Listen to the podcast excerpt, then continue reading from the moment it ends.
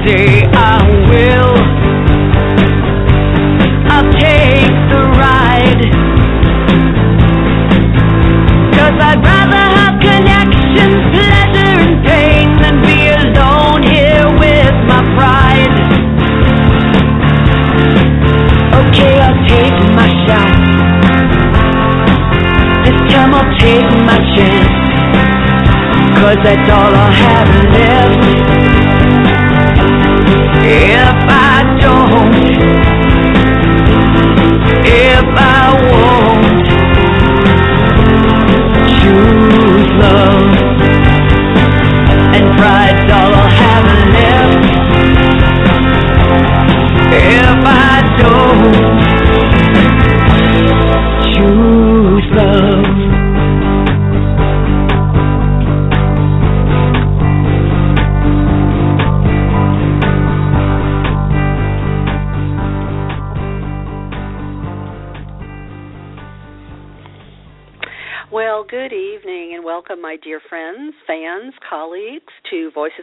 Sacred Feminine Radio, where we're busy going about manifesting a new normal where you, me, and probably many of our friends could safely call ourselves the cognitive minority, the folks fearlessly advocating for a new normal so the 99% can have a better quality of life, advocating for peace, partnership, caring, sharing. We're about the we and the us, not the I and the me, which is ultimately where we think we have to lead the planet if we're going to have fairness, justice, equality, and a healthy Mother Earth to live on. Yes, we're advocating to rid ourselves of predator capitalism, exploitation, domination, and oppression. And discrimination. All the ills of the world brought about by, well, organized religion, patriarchy, capitalism, to name a few. You know, as Thomas Paine said, uh, one of our forefathers, uh, he said, We have it in our power to make the world over again. And feminist Arun Arundhati Roy says, Another world is not only possible, she is on her way. On a quiet day, I can hear her breathing. Yes, we can make the world a better place. Don't listen to the fear mongers and naysayers follow those of us who are blazing a trail with our pink handled machetes and telling new stories. Well, thanks goes out tonight to Laura Kane for her music. Uh, that cut you were listening to was called Choose Love. And thanks um, uh, to Roger, uh, a friend of the show, for his lovely email, which uh, I'm going to take a moment to read here. You know, I, I so appreciate my fans and uh, listeners, uh, your gas in my tank. Uh, Roger says, uh, I'm a 74 year old retired pastor from a Christian denomination that doesn't appreciate feminism or goddess spirituality. But since my retirement, I've become attracted to both. I deeply regret the harsh judgments that my Christian that many Christians make about feminists and those who follow the path of goddess spirituality. I feel very uplifted just knowing that I can cherish a feminine deity, and I agree with a statement in an article about you, which I discovered online. It was about men who understand that goddess spirituality offers them freedom to be their authentic self. Well, that's a beautiful way of saying what I believe to be true, and I hope many men read those words. I'll close now uh, with compliments before I bore you. Uh, please don't feel obligated to reply, but if you choose to, uh, blah blah. Uh, I don't want to reveal his uh, personal information. Uh, anyway, he uh, works part time for the Navy, and uh, it's it's always wonderful to uh, get these kinds of emails. So uh, thank you, Roger. I really do appreciate the feedback, and uh, it uh, makes me feel really good that we can reach people who we might ordinarily think um, are our polar opposites. Um, you know, I think the sacred feminine is uh, a bridge builder. So. Um, I uh, want to just tell listeners tonight uh, you might uh, call my entire show uh, a What's the Buzz segment. Uh, if you're a long-time listener, you know that means I'm uh, talking the topics I call the bees buzzing around in my bonnet. It's usually along the lines of social or cultural or political commentary. And I have two fellas with me that are going to offer some great stuff to share. first up is Ernie Garrett discussing the mythology of cultural media. We know our stories shape our culture. So, what are today's stories uh, that are that are manifesting, and uh, how will they look hundreds of years from now? Then we have uh, Jeff Schweitzer in the second half of the show. Uh, Jeff worked with the Clinton White House, and uh, we're going to be discussing his recent Huffington Post article called uh, "Who Investigates the Investigators," and that's maybe different than what we usually talk about here. Mm, yes and no, I guess. It's a sort of a different slant in a way, uh, but it's very important because uh, if investigators are not working in good faith, if they have an agenda, uh, first of all, uh, if they're not real journalists with integrity, uh, but it also means our democracy is literally at stake. Uh, our ability to act, understand, be good citizens, all of that is impacted.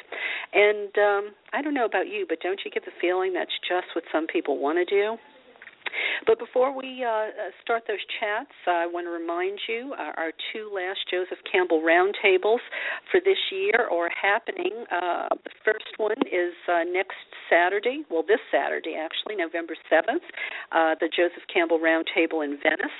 Our speaker is Jillian Cameron, who's giving a talk and slideshow called Transgender Spirituality Redeeming a Maligned Wisdom.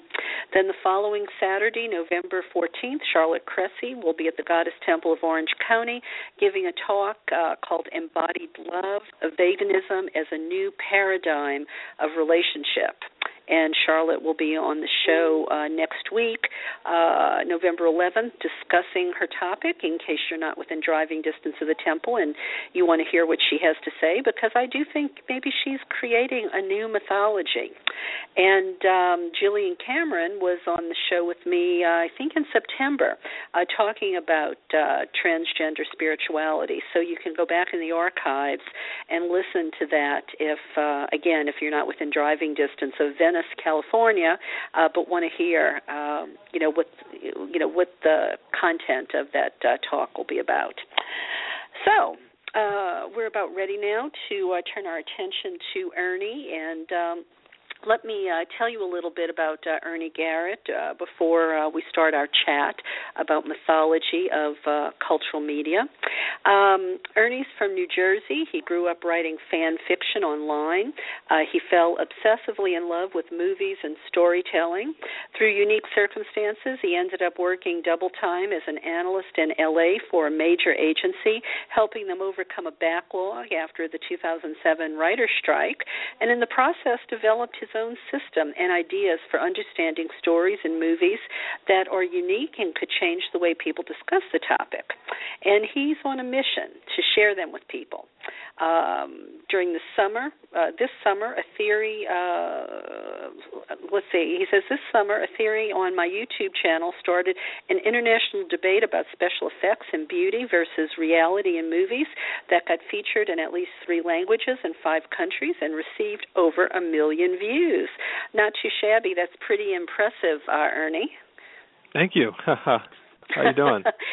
I'm good. I'm good. Thank you so much uh, for being on the show. And um, you know, when I first uh, I first learned about you uh, through a Facebook post, and people were uh, talking about the wonderful talk you gave on this topic, and uh, I was hoping you were local to um, you know have you at one of our local Joseph Campbell roundtables. But you know what? This turned out even better because now uh, all my listeners across the globe are going to be able to hear uh, hear about you and what you have to say. Yeah, well, I, I spent quite a few years living in LA. I'm on the other coast now, but uh, you know, we can work it out with the time zones and things.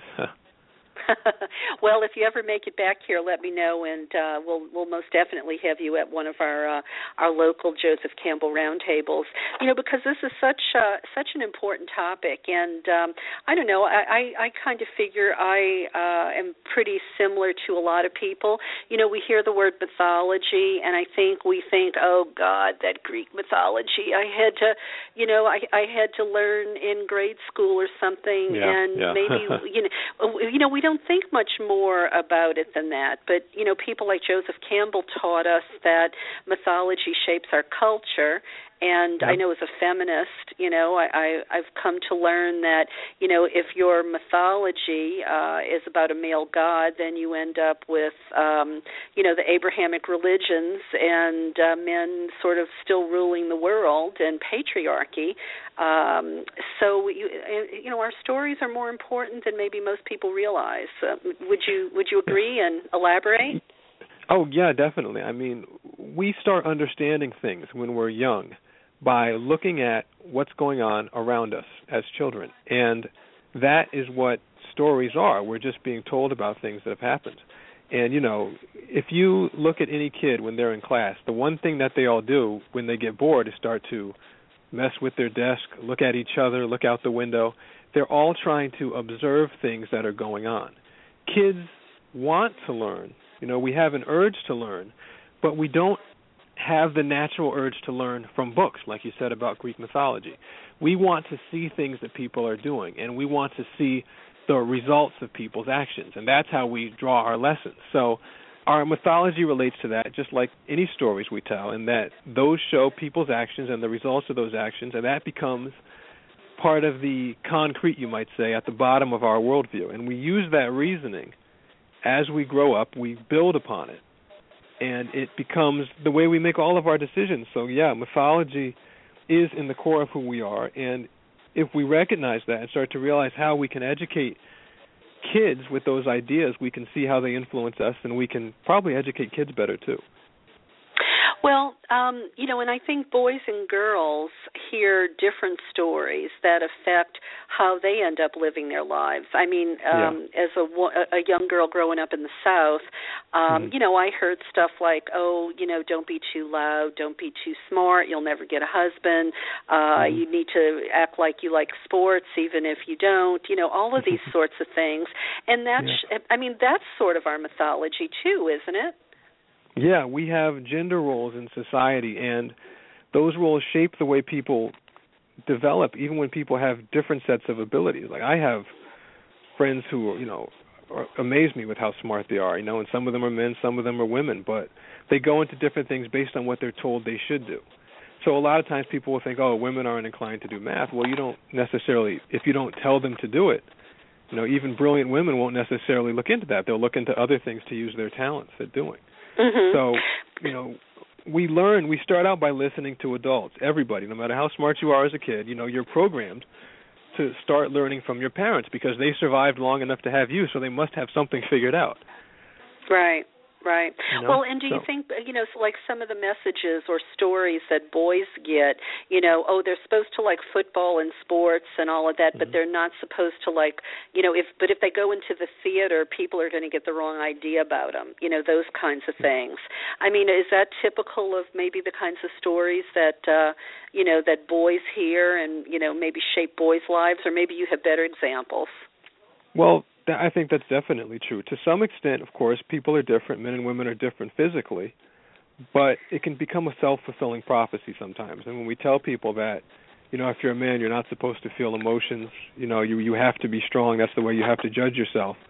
People who maybe have different sets of talents, people who may be more uh, shy or more academically inclined, start to feel like they should be embarrassed by that, and they should be out there trying to fight other people or being tough and you know hiding their abilities and that's a detrimental part of society too so it happens both ways you know you can't tell Mhm.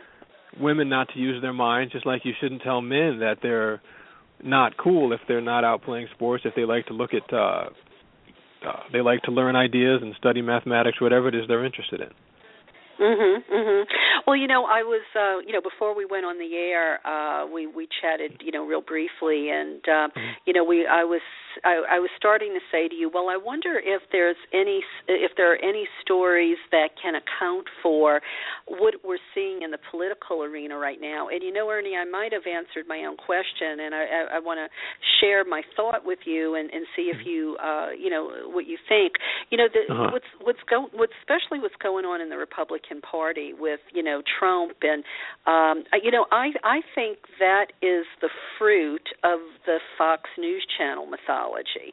You know, the disinformation, the lies, the hate mongering, you know, the immigrants are evil stories, the liberals are evil stories, the you know, liberal media stories, you know, all of that stuff. I wonder if if you know, uh, you know that is a um, you know a, a new mythology that uh, is afoot because I mean 10 or 15 years ago we didn't see this kinds of stuff but we didn't have a Fox News channel uh, mm-hmm. you know um reaching the the amount of people that they reach with the with the kind of message or story that they uh you know that they put out i mean do you do you think there's any relevance to that yes and I think that part of it is the change that we've had in the media. Because even, you know, like you said, 10, 15 years ago, we did not have the amount of media thrown at us every day that we have now.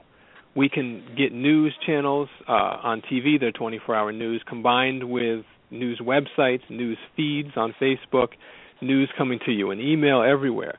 And that competition amongst the media sources starts to create a sort of natural selection where the things that get the most attention are the things that survive.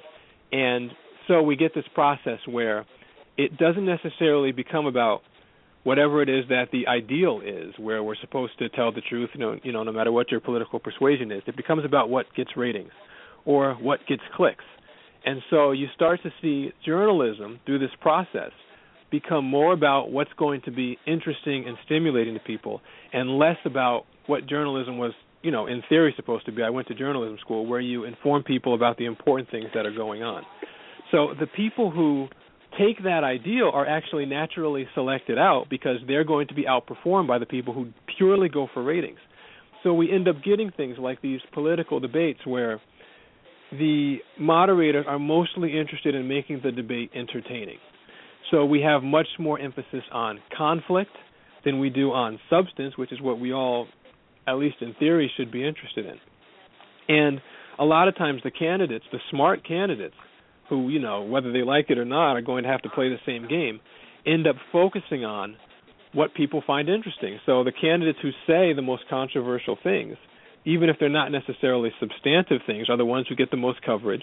People see their names the most.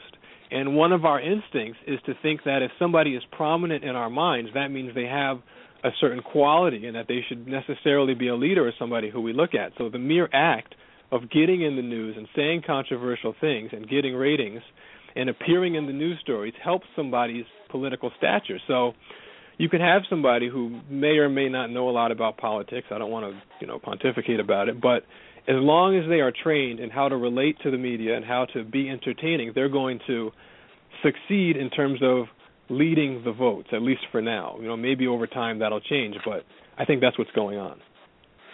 So, I, I mean, what does that say about the, you know, the the public out there that they're so easily I guess you know led by their nose you know that they're that they're valuing such shallow um uh, you know performance. I mean it's unless and you know i i don't know. I i'm afraid to buy into the idea that okay they're they're just all uh watching it the same way I'm watching it because it's a circus act.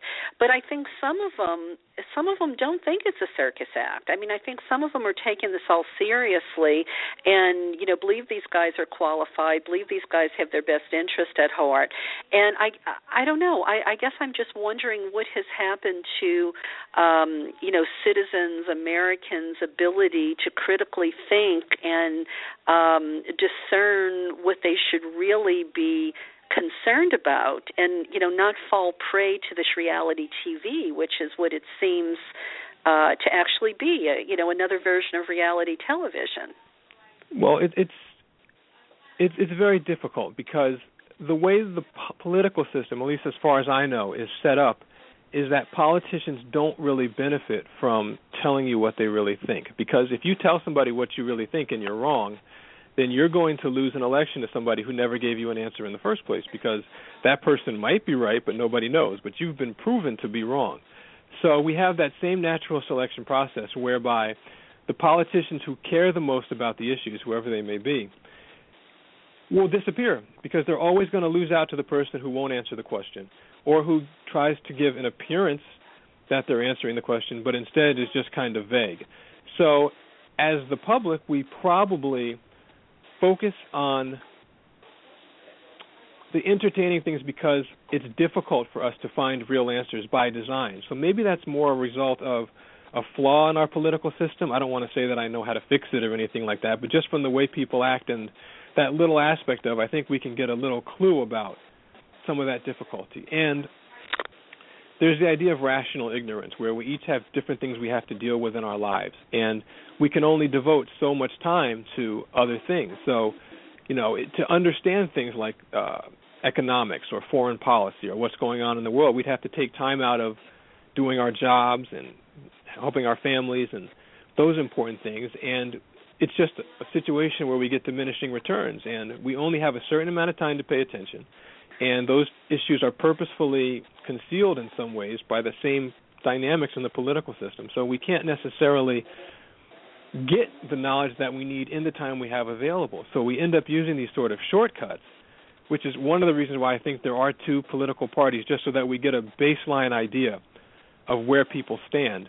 And we rely on those to kind of make decisions, and that kind of makes people prey to not necessarily being able to pay so much attention. So you see people get interviewed and not know which candidate stands for what and things like that. But it's it's a difficult situation. I'm not sure how we could fix it in any kind of short term solution. Right, right.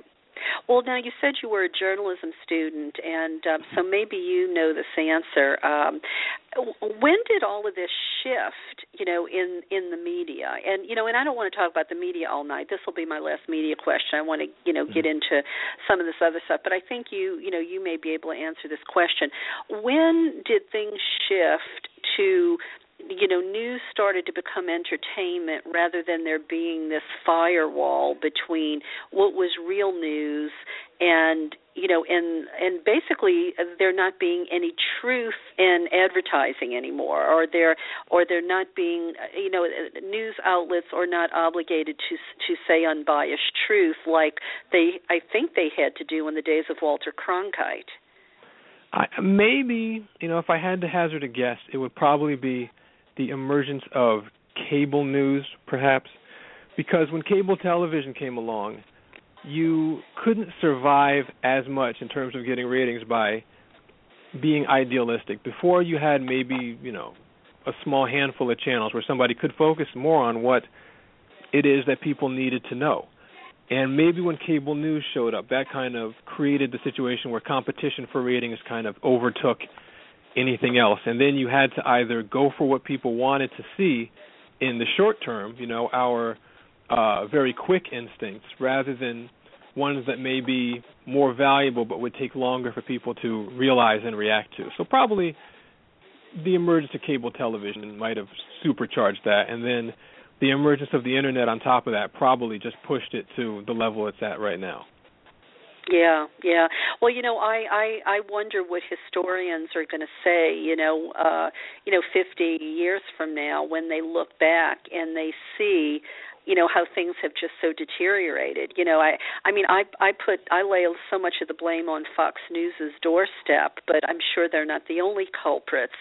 But uh you know it uh, i i just don't recall there being the kind of hate and fear mongering uh when there wasn't a platform perpetuating it you know like fox seems to do. But um it it'll be interesting you know. I i think um it, because you know here we are tonight talking about how our stories shape our culture and you know it feels like to me you know the stories that come out of out of the television you know whether they're news or whether they're a drama or you know a comedy show um i mean like we were talking about star trek before you know um mm-hmm. they they make us they make us think you know and and i think for those of us who or maybe tend to be sheeple or maybe don't mm-hmm. have time to you know do the critical thinking. Um you know it, it's like the people who go to church to kind of be told uh you know what they ought to be doing you know they want to sort of be led.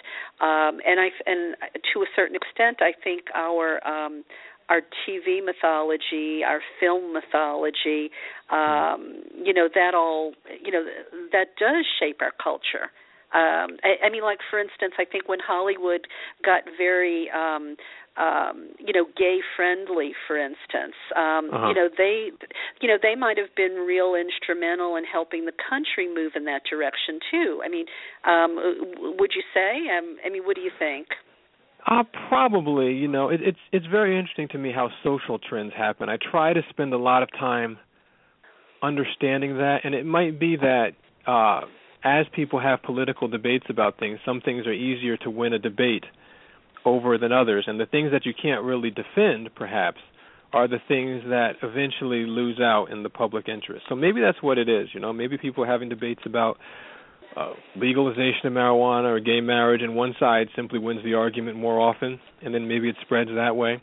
But ultimately, I don't think that's going to harm people because those are matters of you know personal freedom. If somebody wants to marry someone that doesn't hurt, you know, you or me, if somebody wants to do something in the privacy of their own home, it, doesn't hurt people. So, uh, I think that it's just a matter of potentially people arguing about things and one thing that's interesting about movies is that you see politics a lot on TV, but you don't see it as much in movies. And in a lot of cases, it's considered kind of a taboo thing when you make a political movie. It's hard because you necessarily lose just automatically over 50% of your audience because half of them are going to be Democrats, half of them are going to be Republicans.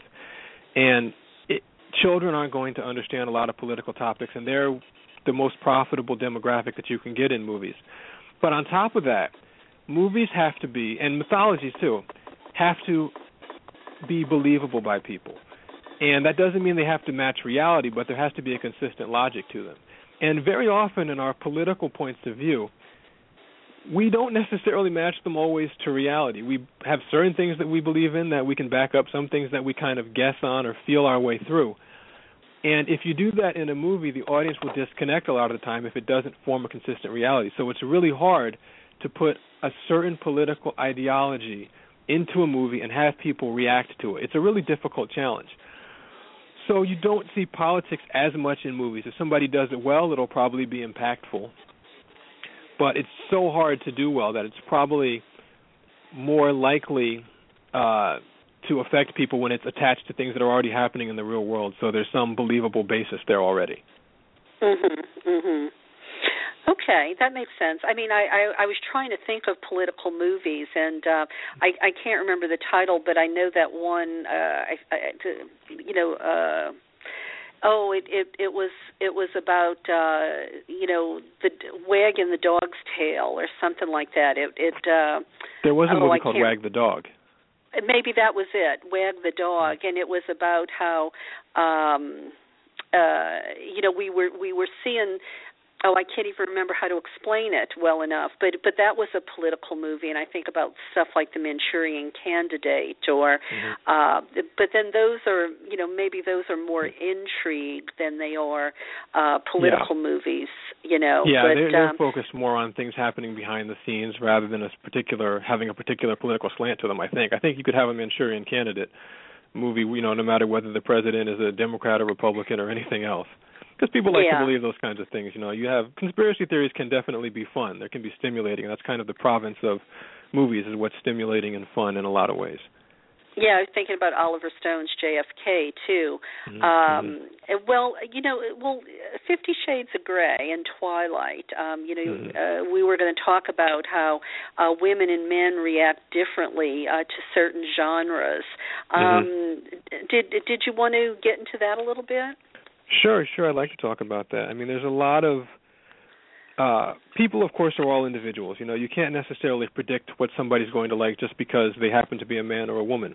But because we have different gender roles that we're taught in society, that can play a part and kind of create some trends in what men like and what women like. So, in a lot of cases with something like 50 Shades of Grey, you have some you have a romantic fantasy, you know, where uh the woman comes in and she finds a man who is very handsome and has you know all kinds of status and power and then that becomes part of their romantic relationship and what they you know the the games they play romantically and men who take on that gender role aren't necessarily going to be attracted to that they are emotionally dead to that you know they it depends how they are attracted to the romantic person in the movie. And when a movie, this is the kind of shortcut you can use.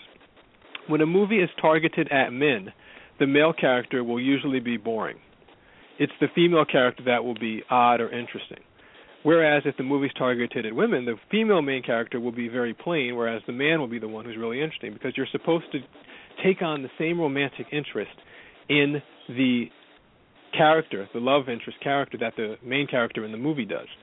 So with Fifty Shades of Grey, you have this phenomenon where women, no, not all women, of course, but a lot of women really like it, and it's a very stimulating fantasy to them. I don't think there's anything necessarily wrong with that.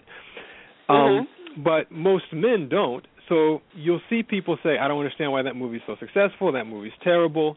But yes, it's bad to you if you don't get the romantic fantasy of it because all you see is dialogue that may not be good, scenarios that may not be believable. But n- bad dialogue and unbelievable scenarios don't necessarily make for a bad movie. There's other things that can make a movie good too. These things kind of layer together. So you'll see people complain about Fifty Shades of Grey. Very often it'll be men, while people on the other side won't necessarily defend it because they don't feel like arguing, but they'll just quietly buy a ticket and the movie will gross a ton of money. And that mm-hmm. to me is an interesting clue into how our minds work, where people are stimulated by different things, but we don't necessarily realize it.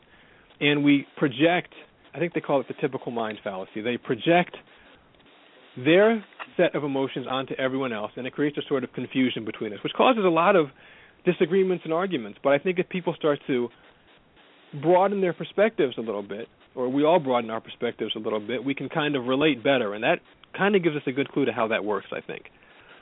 Twilight's all right, well, the same let's, way. Well, well, uh, all right. So let's look at, say, for instance, let. I mean, I can see where Fifty Shades of Grey and Twilight might be more a woman's movie, especially mm-hmm. maybe Fifty Shades of Grey, because I can see where some men might not want to go see it because how could they possibly feel anything but? um uh They're for different you know, age groups, by the way. Yeah. Uh, Fifty Shades well, of Grey is definitely age- for an older demographic than Twilight. Well, yes, yes, yes, yes, Yeah. absolutely. And I'm and I'm thinking, you know, do men want to go see a movie where they will never uh they can never be that man. You know, they'll never be that rich, they'll never be that powerful. They just sort of That's come out feeling point. maybe emasculated, you know. That's and and point, think, yeah. oh, I'll, I'll I'll never get a woman if this is what women want, you know. Yeah. Um You'll Twilight I'll tell you something. As a man, you know, you're never supposed to say those things. You know, you're always supposed to be stoic or strong.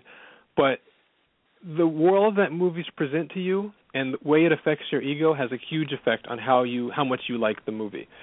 So I, I made a video about this. I call it Kaufman's Folly, where if a movie shows you a world where everything is better than your own world, you're going to have a revulsion to it, a revulsion, a reaction of revulsion to the movie, where you can either accept it and feel bad about yourself, have it kind of mess with your head a little bit. You can reject it and get angry, or you can kind of not take the movie seriously where you won't enjoy it as much. So yeah, what you said is absolutely true. If I'm a guy watching 50 Shades of Grey and I see a, a handsome billionaire who does all these things that I can never have I can never necessarily do in reality, you know. Even if I might consider myself handsome, I don't have a billion dollars. If I had a billion dollars, you know, in a lot of cases I might be uh somebody who's not so handsome and clever. You can't have all those things at the same time. So that unrealistic reality kind of makes people reject things. But yeah, go ahead go ahead with what you were saying. Um, well, and, and so I, I'm looking at so so then Twilight. Um, I can see where it, you know it, it it would appeal to women because of the love story aspect. Although maybe they've put some action and some fight scenes in it, and the vampire theme for the men. I mean, there is something there for the guys too. But would you say Twilight is definitely more for for women than than guys? Yeah, I would definitely say that. And I haven't seen all of Twilight. I've seen a little bit of it. And when I saw it, I just laughed because that movie is so like I said, it can be che- the writing the dialogue can be cheesy, but that movie is so well made as a fantasy for what I think appeals to young girls that it's crazy. And, you know, people people think um that, you know, a romantic fantasy is only about sex, you know, and like you go to certain channels at night and then you see sex on TV and that's what it's about. People react to different things, you know. Movies that are made just to stimulate you can be romantic movies. You can have a movie like Twilight that is made to stimulate you in the same way that uh, you know, a movie that just has sex would be there to stimulate you, but it stimulates your romantic instincts rather than your sexual ones. And that's what I think Mhm. happens in Twilight. And Twilight is so good in the way it's set up to stimulate people in that way that even if the dialogue is cheesy, I think that the action scenes in them probably function to establish the male characters as being especially strong and virile men to make them more attractive to the Ah. viewers, probably more so than men, because you know these scenes can do different things. It depends on the way you set them up. Because I know in the beginning of Twilight, one of the ways that Bella discovers that Edward is a vampire, that he's not a normal person, is that I think he saves her from being hit by a car. I'm not specifically sure, but I know there's a scene where something's about to hit her. He stops it, you know, with I think super speed or strength, and he's standing there holding it back with his arm, looking in her eyes. And from one perspective, that might be an action scene where your adrenaline is stimulated by the risk. That's kind of the way action scenes work. It's about taking a risk. But I think the power of that scene is that it shows that he's a superpowered protector, and that Mhm. male role of being able to protect the female, uh, in a lot of cases, is very, very attractive. And I think the fact that he does it and then looks into her eyes kind of makes it really clear that that's the way that scene functions. And I think a lot of the other movies, a lot of the other things in the movie happen the same way. Well, and there's and there's that old story creeping up again. You know, the sort of the old-fashioned story that uh, you know the mythology that women are fed that you need a man to take care of you too. You know. Yes, yeah, yeah, um, yeah. Well, and and and I'm sure Edward got that role strictly. I, I mean, as soon as they saw his eyes, they, uh, you know, he had the role. It didn't matter if he could utter a word. I think he got it based on his eyes. But um, Yeah. I, but let's you know let's sort of break down a different type movie, like for instance the 007 movies, the James Bond, Mhm. uh, James Bond movies. How are those different? How are those appealing to either the ma- men or women? Sure. Um, like I said, I think that action movies work by stimulating the adrenaline through risk. Whereas when you look at scary movies, they stimulate the adrenaline through threats. Which is why when you look at an action movie like with Tom Cruise, he's always taking crazy risks. He's jumping off the building to catch the helicopter that's trying to pull off, and he's doing all these things to do what's right. And when you look at something like Jason Voorhees from Friday the 13th, he's always threatening. And in fact, he threatens more than he actually does anything because the famous uh image of Jason is not him stabbing somebody, it's him staring at you from far away. The thing people remember about Jason is that little, you know, ch ch ch ch that sound they make when oh, Jason's about yes, to get you. indeed. Yeah, Yes, yeah, it's more famous than any individual kill he made. And usually in the horror movies, the killing scene, I think when you do it really well, if you look at somebody like Wes Craven, who I think died recently, unfortunately, when you do it really well and you look at a Wes Craven movie, the point of the terrible act, uh, scene where the person is killed, in this case, is to establish the threat for later. So that the person who we like most, the heroine in the movie, like in Nightmare on Elm Street, Nancy, who's a really likable person who you really don't want to die, the whole point of seeing other people die, besides you know the little bits of adrenaline you get, is so that when he goes after Nancy, you feel the most amount of threat, and that gets your adrenaline going the most.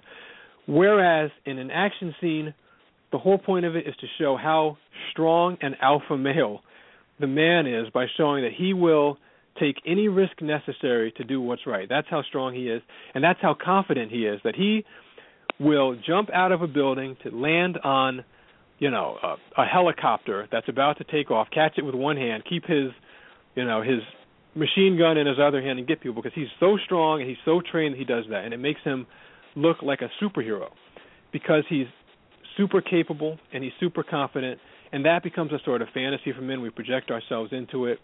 Um if it's Mhm. smart then the guy will have some weaknesses too so it doesn't become like a situation where the thing's better than us and makes us feel bad. And Mhm.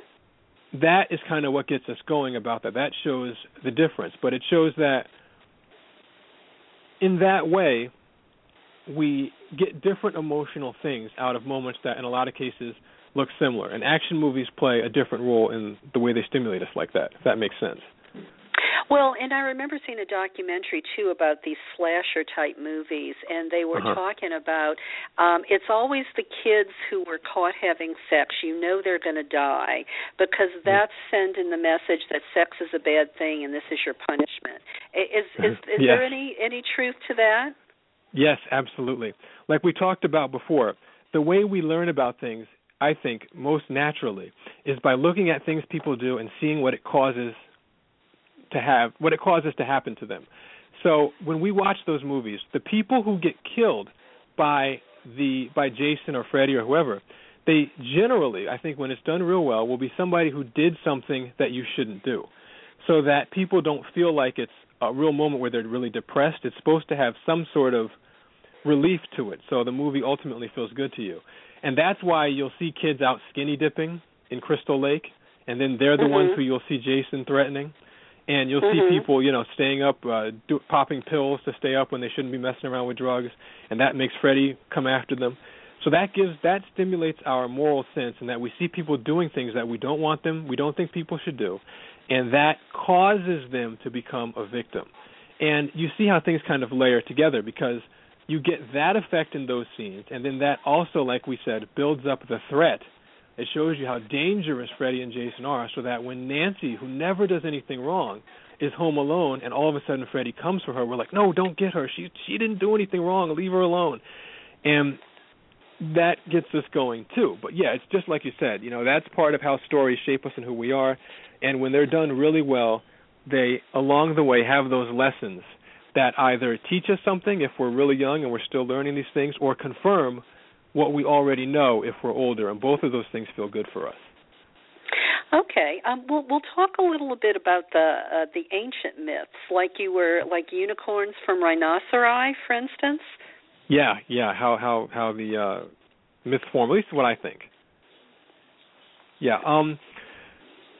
When we go forward with myths, I think that we are in a situation where we don't have the same perspective on the past that we have on our own situation, and it creates a sort of uh, nostalgia effect where we look back at things and we think, oh, you know, uh, there was a simpler time. That was a simpler time where we had better entertainment and so on. But it's not necessarily the case because when we look back, we don't see all the boring parts of what life was like at a certain time. You know, we'll think, oh, you know, in the Middle Ages, everybody was a knight and they were all fighting, you know, all these wars and everything was really interesting. But most people were farmers and peasants, you know, and you just don't hear about that because it wasn't interesting.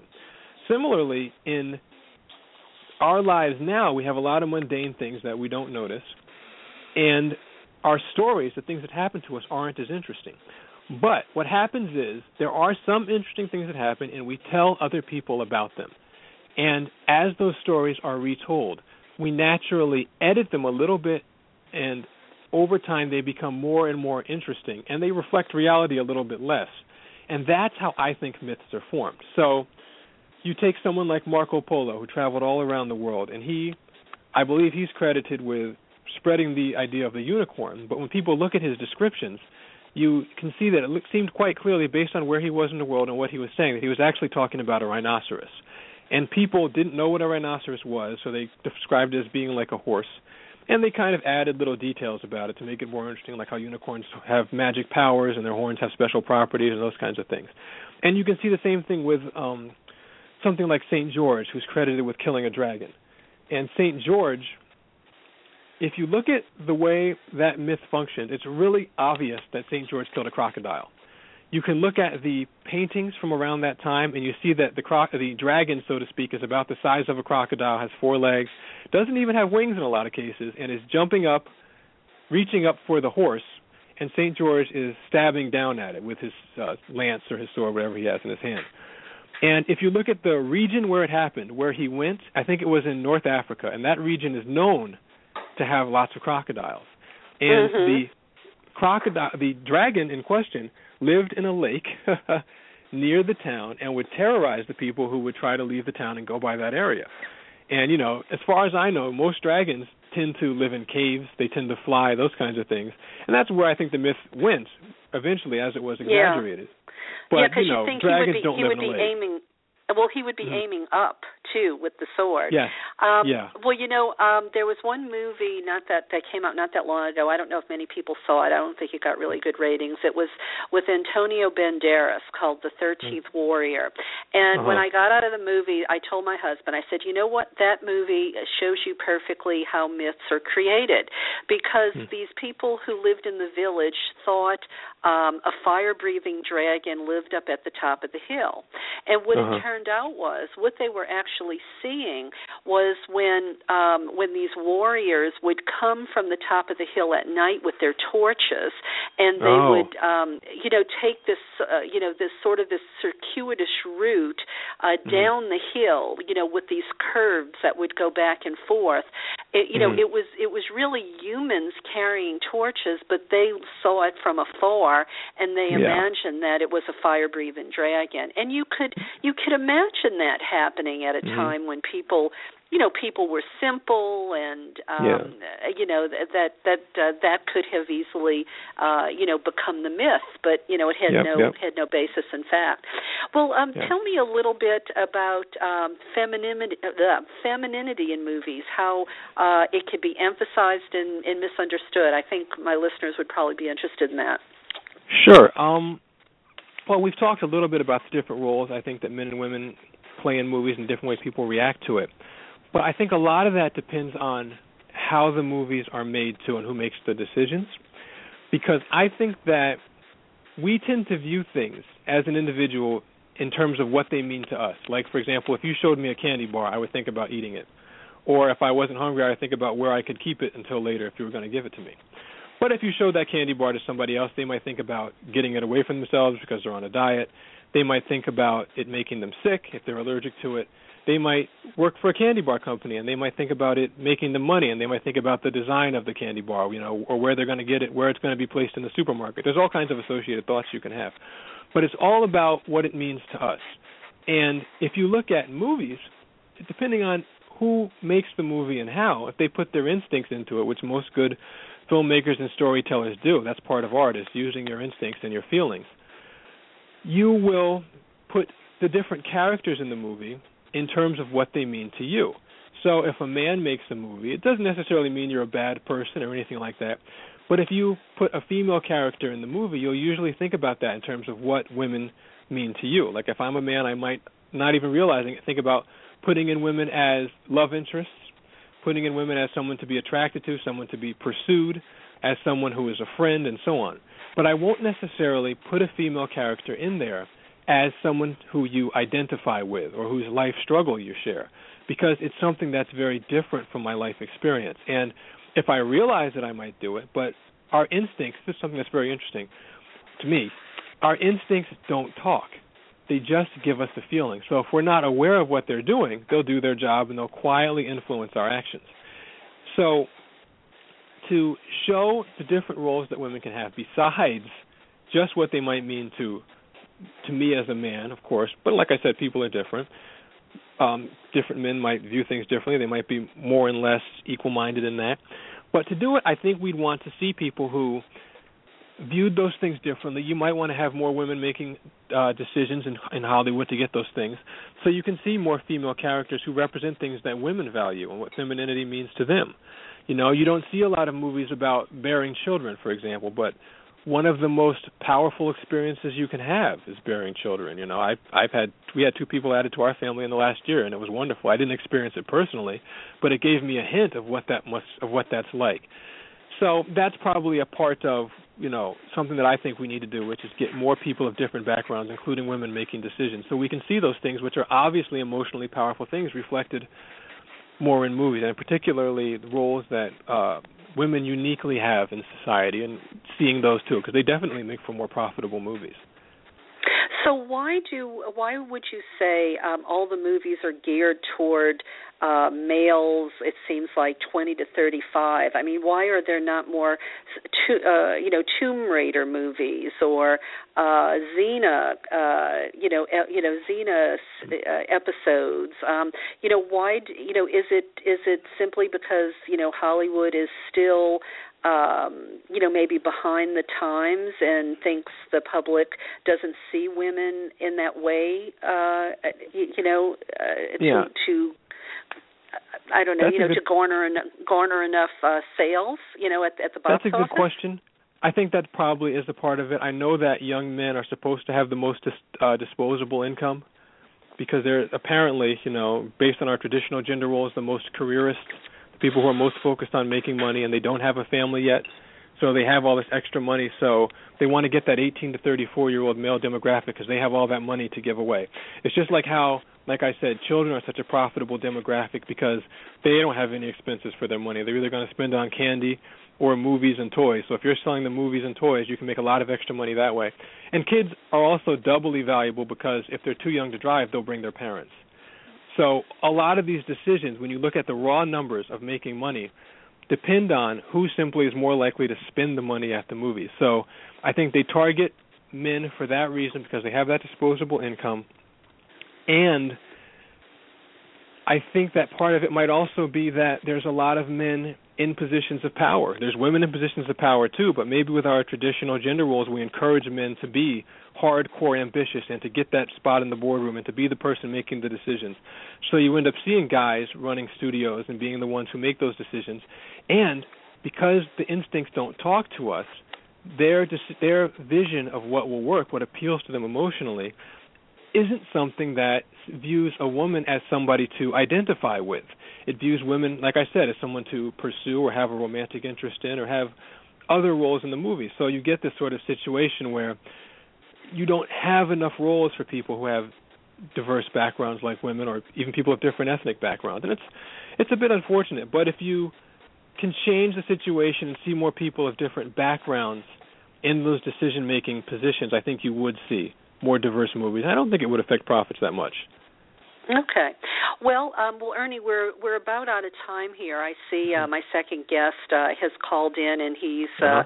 uh, he's he's been waiting a couple minutes. But uh, I want to give you an opportunity uh, before we say good night. Um, Mhm. uh, you know, I know there were, we sort of maybe went a little far afield of uh, of our topic, mythology. Uh, uh, you know, of cultural media. But was there Mhm. anything you wanted to leave listeners with that maybe I didn't ask you that you felt was important about the topic? Uh, I think I just might want to say that, like I said, instincts dictate so much of what we do, and they don't tell us about that. You know, I'm working on a book, and it, uh, if you know, when if I ever eventually finish it, in addition to my YouTube channel, it, a lot of it'll talk about a lot of these things. But YouTube and the change that we're seeing now is that people are able to try out different methods of appealing to people instead of having to have permission from somebody because those permission decisions depend on instincts that usually are based on practical results and seeing things that already exist in the world. That's the way instincts um, are triggered. And the instinct isn't designed to be flexible, it's designed to be fast. So without that gatekeeper there to make the decision instinctively and stop you from trying out new things, we're going to see a lot more creativity. And we're going to see people trying out things that don't necessarily relate to what's already invented. So YouTube is great. and this new media situation that we have, like being able to talk to you on the show, is really great too. And I'm happy to be here. So I guess that's all I would add. Okay. Well, well, Ernie, it's been fun uh, chatting with you tonight. Uh, you know, it, I, I could go on and on. I mean, I'd love to just dissect a bunch of movies with you. Maybe we could Mhm. uh, do that uh, some other time if you uh, uh, if you have time. Uh, Should I but, mention my um, channel, my YouTube channel? Yes, I was I was I was just about to say it, but you go ahead and do it. Go ahead. Sure. It's uh, it's youtube.com slash storybrain. Uh, like I said, I've been putting some time on a book and other things. I'm going to be putting up new stuff there, and uh, I'm on fa- I'm on Twitter at storybrain1, and I'm also on Facebook at Everything Story Channel. All is one word. So if people are interested in these ideas, they're welcome to stop by and drop me a line and see the stuff I've got up there. Okay, sounds good. And uh, you know, maybe in a few months, if you're up to it, um, you know, maybe I can have you on and we will just dissect some movies. That would be great. I'd love to do that. Okay. All right. Well, thank you so much, Ernie. It's been great, and uh, Mhm. I, I appreciate your time tonight. And thank you too. It's great talking to you. Okay. Bye bye. All right. Well, um, we we are crossing the threshold into the second half of the show, and uh, as I told you, my dear listeners, uh, at the at the top of the hour, uh, our second guest tonight is uh, Dr. Jeff Schweitzer, and he's a former White House uh, science advisor from the Clinton administration. He's also a regular contributor to and featured blogger on the Huffington Post. He's the author of five books, including his best-selling one titled Beyond Cosmic Dice: uh, Moral Life uh, in a Random World. And I want to say hello and welcome, Jeff. How are you? I'm glad to be with you. Well, thank you so much for being on the show tonight. Um, I, I, I was just thrilled when, uh, you know, when you said you'd come on because I loved your article, uh, you know, in the Huffington Post uh, called uh, "Who Will Investigate uh, the Investigators?" And you know, I don't know if you happened to uh, tune in to, you know, the opening of the show when I first came on the air and told listeners that you were going to be with me, but um, you know, I was. Talking about uh, how important it is uh, that investigators uh, work in good faith, and you know we have a problem if they have an agenda and maybe they aren't real journalists with integrity. I mean, it could cost us our democracy. Uh, it prevents uh, you know good citizens from having the information they need to make good decisions, and um, sometimes I think that's really the goal of some people out there. Um, would you agree, or um, do you think it's it's just um, uh, you know personal self interest uh, as opposed to a strategy or a or a plot? Well, those those aren't mutually exclusive. I think it's both. Definitely, it's driven by a political agenda.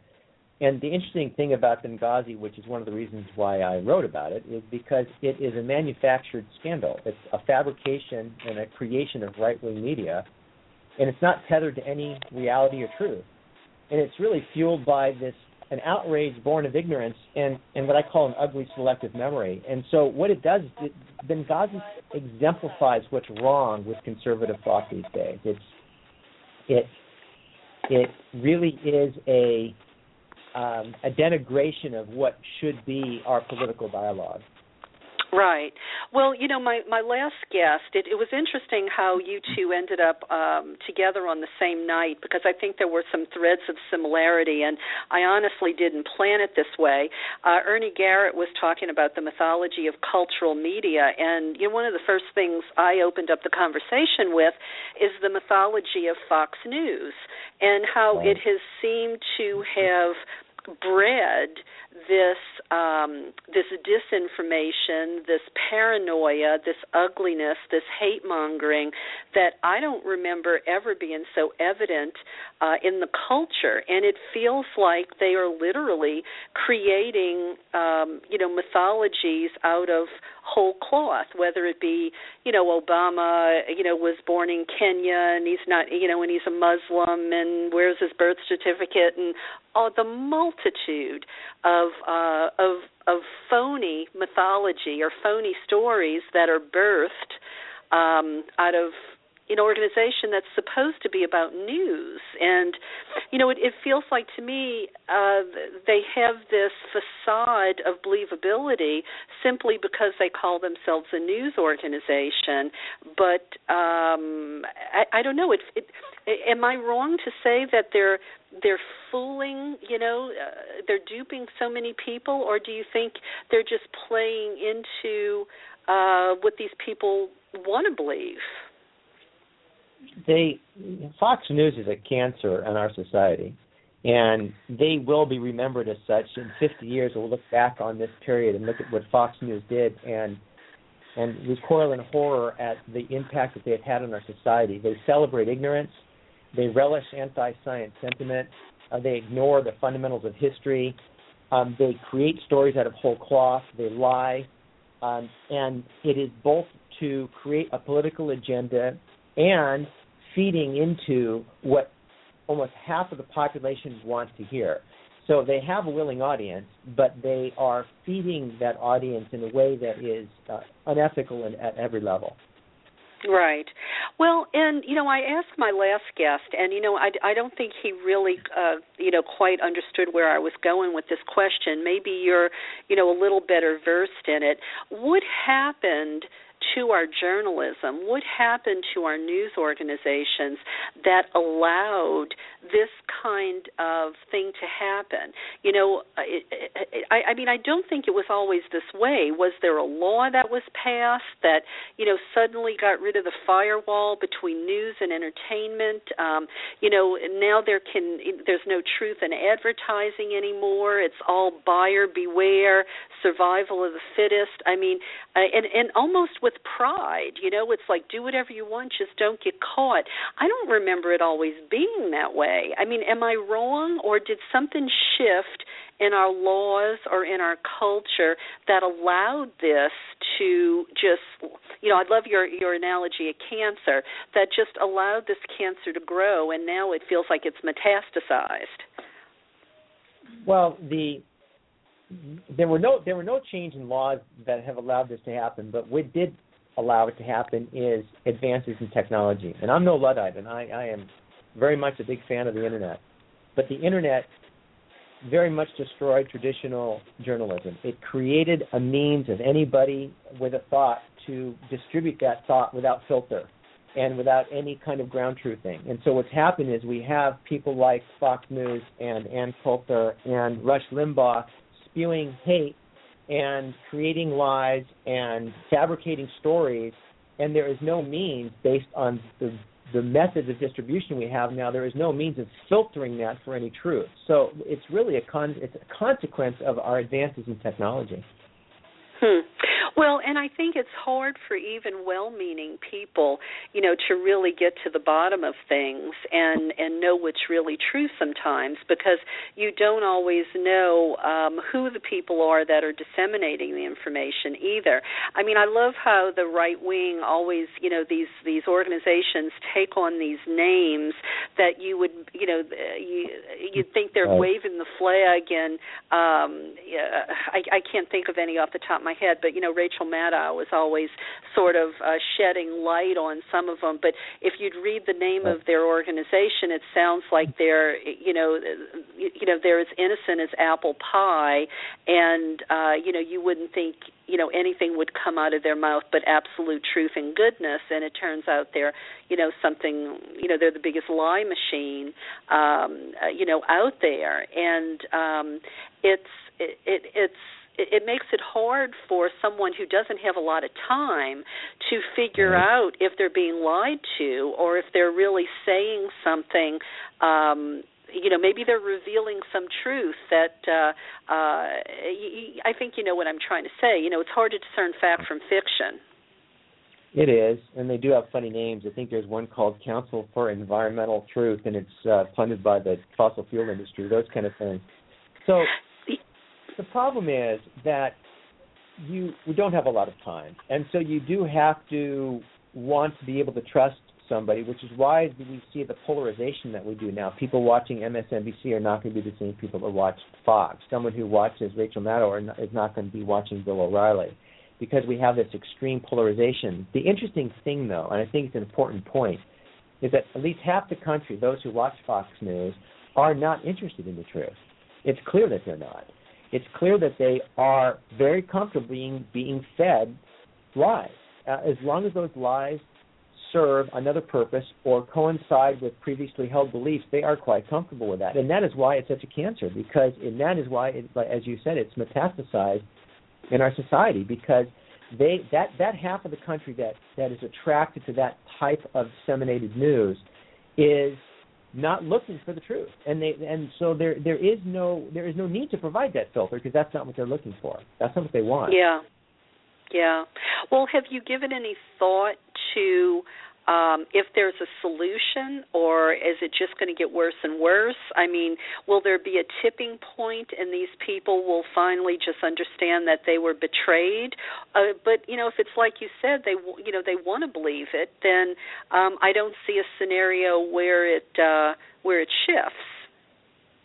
Well, it can go either way, but if you're an optimist, I think you can look at history and say that truth ultimately will triumph because fabricated news and lies eventually collapse upon their own weight. They can do lots of damage and it can create a lot of havoc.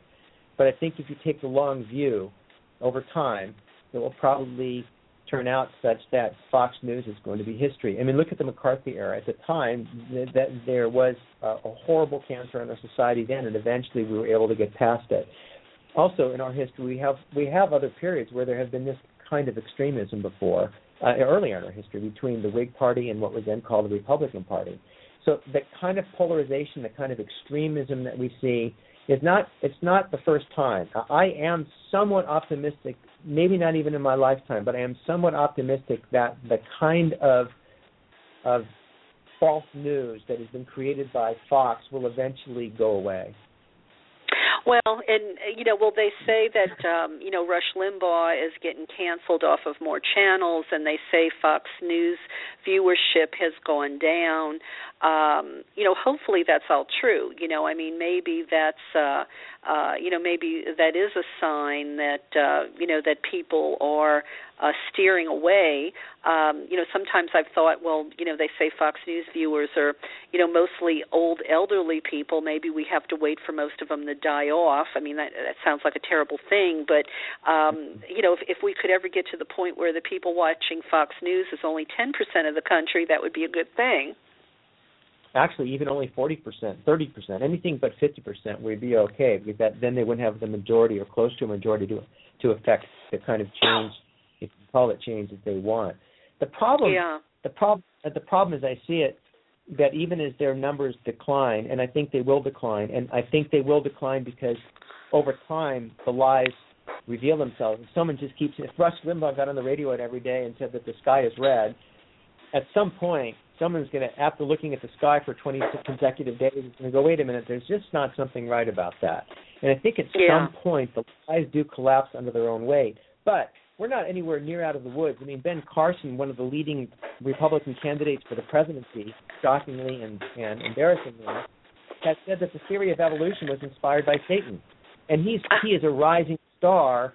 That's a quote, by the way, inspired by Satan. Yeah. He he is a rising star in the Republican Party. So there is this um, celebration of ignorance, this celebration of anti-science, and, and and this is in a world where technological prowess is essential for success, and and the Republican Party is very much trying to take us in the in the opposite direction.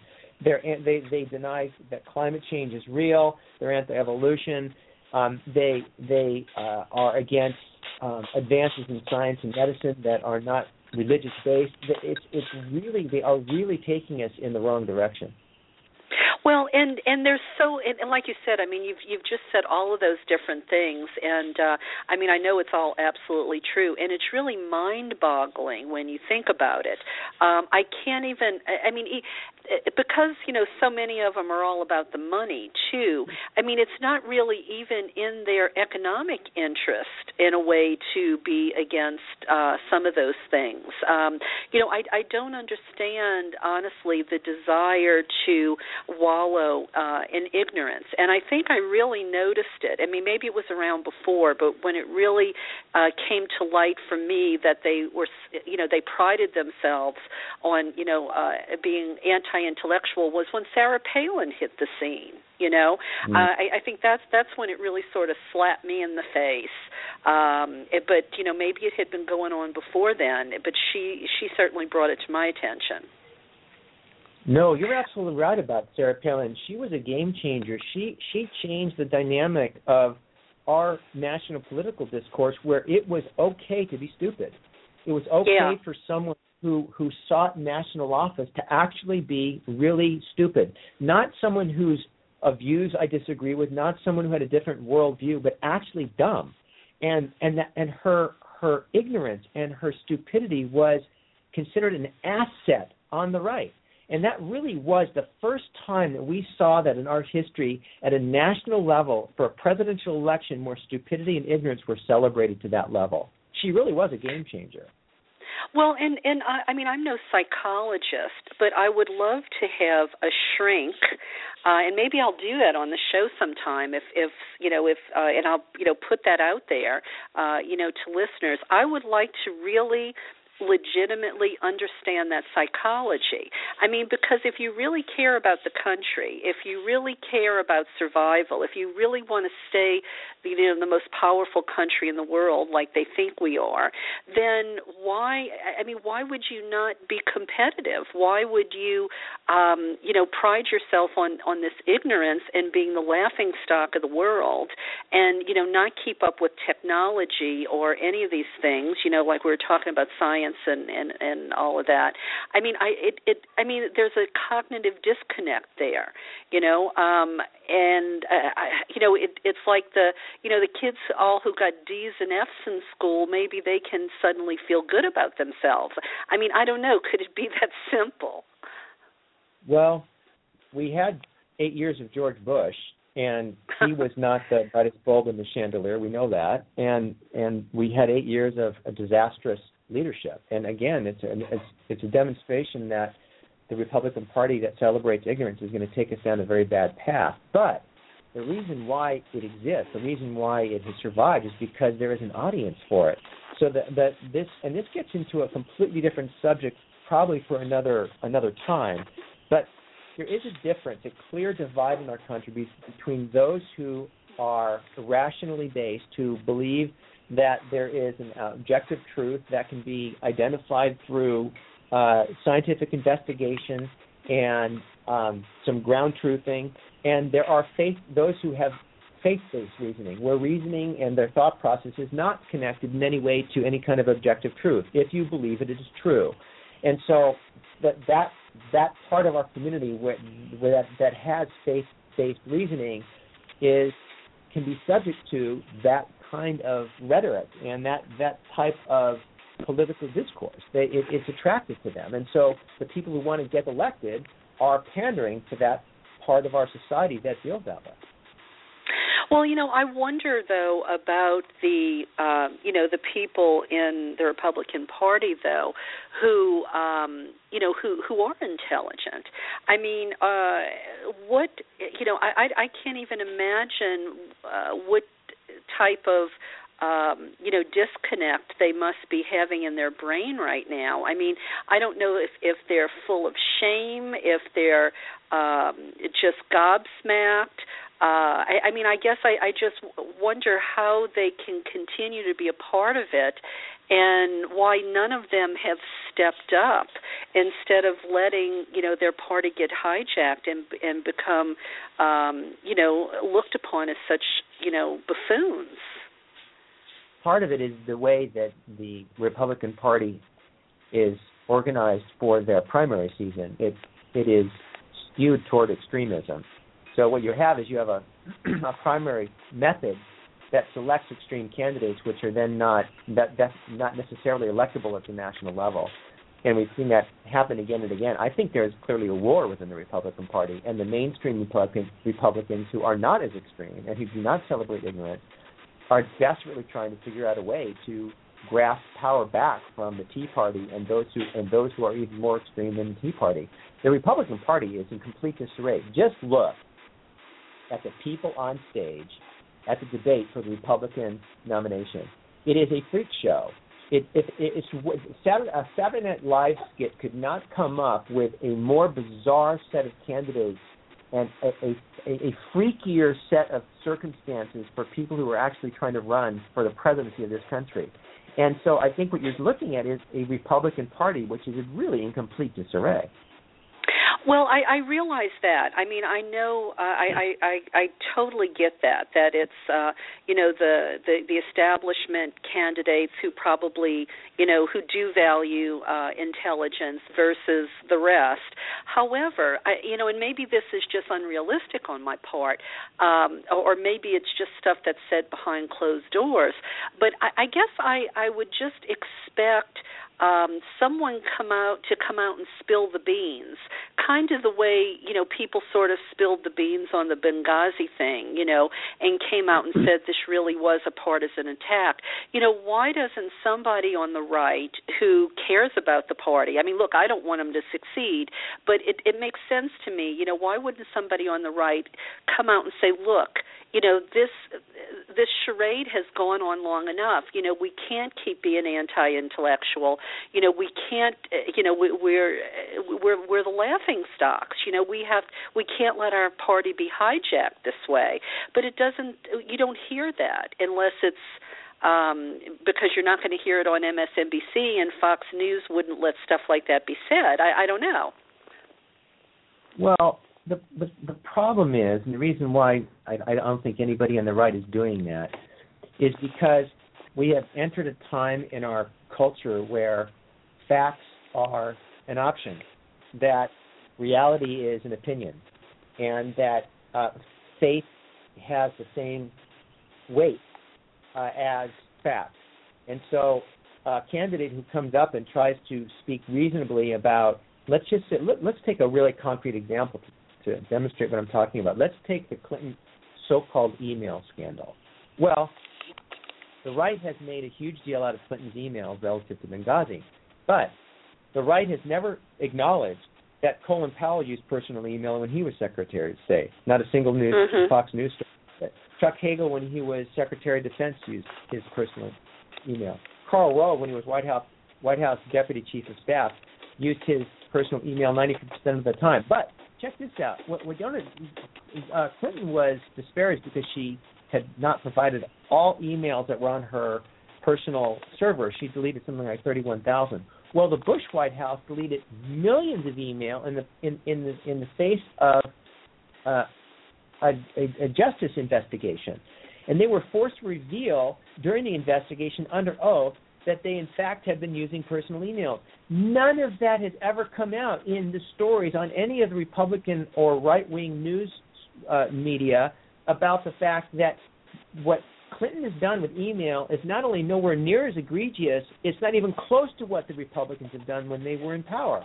But but people don't want to hear it. It's a fact. That fact is inconvenient, and therefore it's not worth mentioning. If you're if you have faith-based reasoning, facts do not influence your thought process.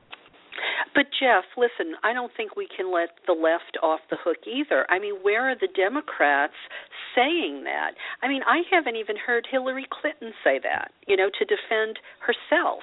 Um, it, it really bugs me. I mean, maybe it, it falls into that category of the Democrats always, uh, you know, go into a, a gunfight with a knife, you know, I, I, however that expression goes. But it just feels like the Democrats never get out there and fight back. And you know give the alternative story. And you know and that that annoys me greatly. And i don't know if it's because you know the democrats are pandering you know the corporatist democrats are are pandering to uh you know the same people as as the right wing uh at least you know when it comes to um you know big donors you know because they need their money. But it i i'm i'm amazed that we don't see you know people on the left. You know where are the surrogates on the left countering all of the disinformation that comes out of the right. It just doesn't seem like it comes out in equal balance. Well, you you hit upon the one issue that I am most disappointed with in in the in the Democratic Party. They never do defend themselves clearly. There's a lot of examples of that. The, the most recent, the most horrible one is during the last midterm election, Democrats did not only not run on Obama's amazingly successful record and on the amazing success of, of the Affordable Care Act, they ran away from it. And every one of the candidates who ran away from uh, Obama lost. Those who embraced him won. It's it, it's a mystery that the Democrats will not embrace their own success, and and you and they do not bring up the most obvious counterpoints to some of the most ridiculous Republican attacks. For example, let's get back to Benghazi for one second. No one, I have heard nobody say it would be a simple soundbite that could be on every Sunday show that we have devoted more time, energy, and money to investigating the four deaths in Benghazi than we did into what happened at Pearl Harbor, or who shot JFK, or how was the Civil War conducted, we we or or for example any of the bombings in Africa that killed 224 people or the 168 people that died in the Oklahoma City bombing or amazingly even 9/11 we have spent more time and more money investigating Benghazi those four deaths than we have 9/11 the absurdity of, of the absurdity of that is astonishing and the left has not brought that up. I have never heard that said in any of the talk shows well, you know, I've I've said that, you know, uh, I, I've said that a lot, you know, to my friends, and you know, and and you know, in personal conversations, and you know, I've said it occasionally here on my show when we've been political. But it seems like, you know, I, I theorize that it it it's in the psychological makeup differences between the right and the left. Um, you know, there's been scholars that have actually said that conservatives and liberals um their brains are wired differently and you know i tend to I, I tend to believe this and i'm trying to remember all the details now but the gist of it is that um you know uh, liberals tend to be more passive and have this live and let live attitude, and I think to our detriment. Um, you know that is sort of the psychological makeup of a liberal. They're not going to become, you know, rabid and crazy zealots like the right does. Like for instance, you know, when they're killing, you know, abortion doctors. You know, they just don't get all worked up. So you have one side that gets all worked up, and you get the other side that says, "Oh, I don't give a shit." And so, what do you end up with? You have the right always steamrolling the left, and I mean that's at least what it feels like to me. But you know, the people who get paid, you know, to be, you know, to be politicians, to be the ones that are um, in control of the Democratic Party, uh, it would seem to me it should be their job to have a microphone uh, to counter these attacks. And when they don't, I mean, I hate to sound conspiracy theorist, but it almost makes me feel like, well, for some reason they don't want to. No, you know, I think and that I think we are wired differently. We have different worldviews, and I think the re- the reality is there is more fervor with faith than there is in reason. Um, so the people who are passionate and, and fervent about their beliefs are the ones that are faith based because they, they they just really believe it, independent of any truth or objective fact. Where on the on the left, I think there's the the tendency with the more or less naive belief that truth will prevail. And I think that's one of the reasons why that we have this disconnect between how rabid the right is in their views and how passive sometimes the left is in promoting theirs. But there's a, there's an odd paradox in there as well. If you listen to conservatives and conservative um, uh, think tanks, their their big their big central theme is small government and getting the government off of people's backs, and yet they are for a large military, which is the government, and they are for having the government in your bedroom and in your doctor's office telling you what you can do with your sex life and your doctors and your own bodies. So there's yeah, there is there is a intellectual disconnect on the right which does not serve any kind of rational purpose. It is it is all based on a faith in their beliefs that is in no way tethered to reality. And that I think the fact that it's not tethered gives them an advantage. It gives them ability to be passionate about something simply because they believe it. Whereas we are constrained by objective, objective truth. And they're not. right. Right. Well, you know, I just uh, I mean, I don't know what it's going to take for uh, you know, for the left. I mean, you know, I'm really I'm really pleased to see how people are rising up for Bernie Sanders. And it's the first time it, feels like in a long time that there's been any life uh on the left. Uh I mean, at least he's saying things, you know, about the bankers, about the income inequality. I mean, it's amazing to me how the left has just you know, uh just lost all the ground that they have. I mean, they've been talking on the news constantly about how uh you know, the right is in control of all the governorships, of all the congresses across the country, you know, on the state level. I mean, the the Democrats are in really bad shape. And uh, you know, I I what is it going to take for them to, you know, take a play, you know, some of the uh, plays out of the right's playbook and have a long-term plan to get control uh, again, you know, to fight back against this um, this insanity that, in, I mean, in my opinion, is destroying the country. Although they would say the same thing, you know, it's the liberal left-wing media. Right. I, I don't think we're the Democrats are in such bad shape. I think there are natural swings in the political cycle. I mean, don't forget that the, the liberals did come out with passion to support President Obama in two elections, and that's basically Yeah. saved our country. So the left does rally sometimes, and they do come um, to together to create a good outcome. And I also think that politically, if you look nationally, we're not we're not so bad off. Yeah, that, that we we do lose in, in some midterm elections, and there is a, an increase in the number of Republican governors. But that that swings. That that's just a normal pendulum in in the political world. But what I think we have to be careful on the left. Yes, I think Bernie Sanders is a very interesting character, and he brings up some very good points. So does Elizabeth Warren. But he's not going to get elected president. That's the reality of it. No matter how much we like him, he is not a national candidate. He is he he cannot appeal to a rural voter in Iowa. It's just not going to happen. Uh, if whether or not you like Hillary Clinton, uh, if you do not want a Republican in the Oval Office in the next election, you really have no choice but to vote for Hillary, whether you like her or not. That's the reality that we face. And by the way, we had better get a Democrat in the Oval Office if we want to secure the future of the Affordable Care Act. So no, yes, I, I, I, Go ahead. Sorry. Well, well, no, I I, under, I understand that, but I really wonder. It, it explain uh, explain to me why Bernie is not electable.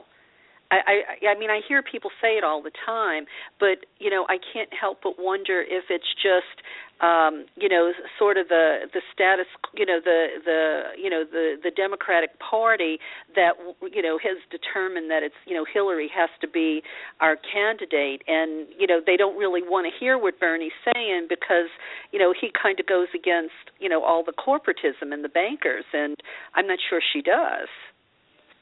I mean, why why do you think he's not electable?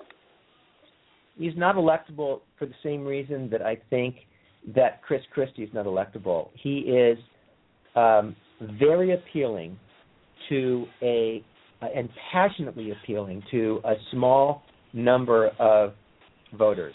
In the case of Chris Christie, it's regional. Um, people in New Jersey uh, love him because of what he's done but it doesn't translate to, to the national level. I think Bernie's the same way. He's a north uh, he's a northeastern um, liberal who uh, appeals to a very strong demographic that does not appeal to anybody outside that demographic or very few people out of it. And and to get into the White House, you have to have broad appeal, and he simply does not. He has he has strong narrow appeal. I like him very much, but in a national election, you have to appeal to a voter in uh, Orange County, uh, uh, California and the cornfields of Iowa. And, and Bernie can't do that. He just has just does not have that kind of national appeal. He's a little bit too left to say. I mean, as much as I hate to say, he's a little bit too left wing. Well, um, well, you know, well, well, let's keep talking about this because um, I, I'm, you know, you know, I, I have some thoughts of my own, and I'd love to hear your your counter. Um, I mean, he he talks about one of the reasons he's been able to stay the senator in his state so long is because he also appeals to Republicans, and he believes that one of the reasons, you know, he will succeed is because it's not just you know the left that's going to vote for him, but he thinks that you know he can get moderate Republicans to vote for him too. And I don't know, you know, I just may be naive, but I kind of believe him because I guess I feel like, uh, well, you know, using my own barometer, you know, that the country has gone so far right that we have to go way far left just to get back to the middle you know and um I, I don't know that's that's sort of how I I think about it. So the stuff he's talking about doesn't seem so extreme. It just feels like a reset of um you know where things used to be and ought to be again. Um and I, I don't know. I, I guess I'm not convinced that he's going to sound so extreme to people. I think he might sound yeah. like a breath of fresh air and hope. Do you think that he would sound like a breath of fresh air to someone who thinks that evolution is inspired by Satan? But they're not going to vote for Hillary either. I, uh, you know, I'm not talking about that, you know, that uh, crazy evangelical irrational Republican. You know, I'm talking about an Eisenhower Republican or, you know, a moderate Republican, you know, that, you know, still values their their intellect. Um, you know, so if he can Go ahead. Look look at President Obama his extraordinary success and his amazing stewardship of this country through one of the worst crises we've ever had and through two wars comes not from a left wing extremism, it comes from his centrism. It comes from the fact that he is grounded pretty much in the center. And, to the point where a lot of people on the left think he didn't go far enough. It took it took him a long time to, to satisfy the LGBT community. Uh, there's a lot of things that he did that took a long time, and, and so I think that success in the country, as much as I would love to counterbalance the extremism on the right with extremism on the left, is very appealing intellectually and emotionally. It really is. But in terms of the uh, of the ugly uh, mechanics of elections, I just don't think it will work.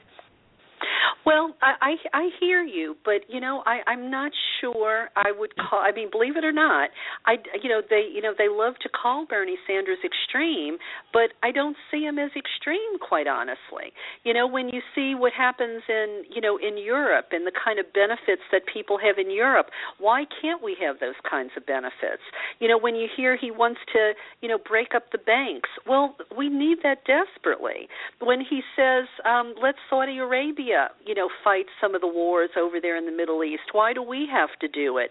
You know that makes sense um, you know, so much of it, I think, um, it doesn't sound extremist at all. I, I think it really just sounds like common sense, and that doesn't take anything away.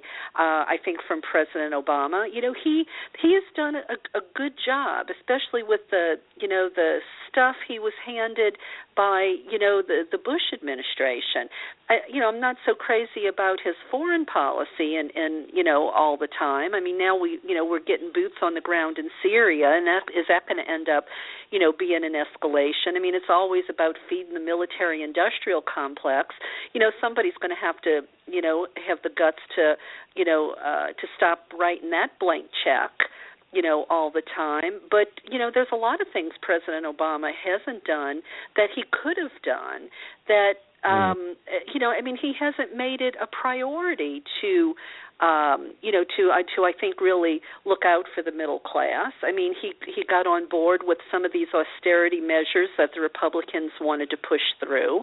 Um and I realized what he was up against with the Republicans. I mean, honestly, I mean they weren't going to, you know, work with him no matter what. I mean, it was obvious, you know, they would be for something, and as soon as he was for it, then they were suddenly against their own plan. You know, I get that, but you know, I, I really do believe that, you know, um, if the mainstream media wasn't continuing to say Bernie is unelectable, Bernie is unelectable, if they changed that and said, you know what, this is what we need, I think the low information voters wouldn't be afraid to vote for him. Um, I don't know. I just don't see him as that extreme. I, I think he's a reset. You wouldn't see him as extreme because you are reasonable and you already are to the left of center. And so when you look at someone like Bernie Sanders, he does seem like a breath of fresh air and seem reasonable. But I would just say this that we as a nation, better or worse, mainly worse, but for better or worse, are a capitalistic society that um, relies very much on individualism. Bernie is promoting what is essentially, for better or worse, a socialist agenda. And I don't mean that in any pejorative way. I think much of what he says has great merit, although Europe has many, many problems. But if you if you delve into some of his proposals, uh, many of them are budget busting. And I think some of what he described sounds good, sounds appealing to someone like you and me, but it's not practical in terms of, uh, of real governance and, and real budget. I mean, I, I would love to have someone like him um, have great influence, whoever is the next president. I, I would I'd be a little bit uncomfortable having actually having him in the Oval Office. I, but you know what? It's it's a matter of if if he can pull it off, then if he became if, let me tell you this: if he became the Democratic candidate, I'd vote for him in a heartbeat. Right. Well, you know, uh, I worry that um, as devoted as his follower, followers are, if the Democratic Party don't treat him fairly, that I, I'm really concerned that um, you know people will stay home and cut off their nose to spite their face and right. we will have a hard hard time winning so i hope somebody's smart enough to recommend that if um you know that that they they combine and you know that that hillary and bernie are on the same ticket because then maybe you could still keep the enthusiasm on the left because you know I I know her numbers look good but I just don't see that people are that excited yet about Hillary. You know, I think she um you know, I think her candidacy would just be tinkering around the edges and not making significant enough change to really fix the income inequality, to fix the social safety net, to, you know, improve the lives of people who are, you know, poor and lower middle class um, you know, I, I, I think she's kind of just given lip service to some of these things because she doesn't want Bernie to run away with it. Uh, but I don't, uh, you know, I hate to say it because I would love to have a woman president, but I can't trust her a hundred percent that she's really not going to just be a corporatist you know when she gets in there. And you know do we need you know do we need more of that? I i don't think so.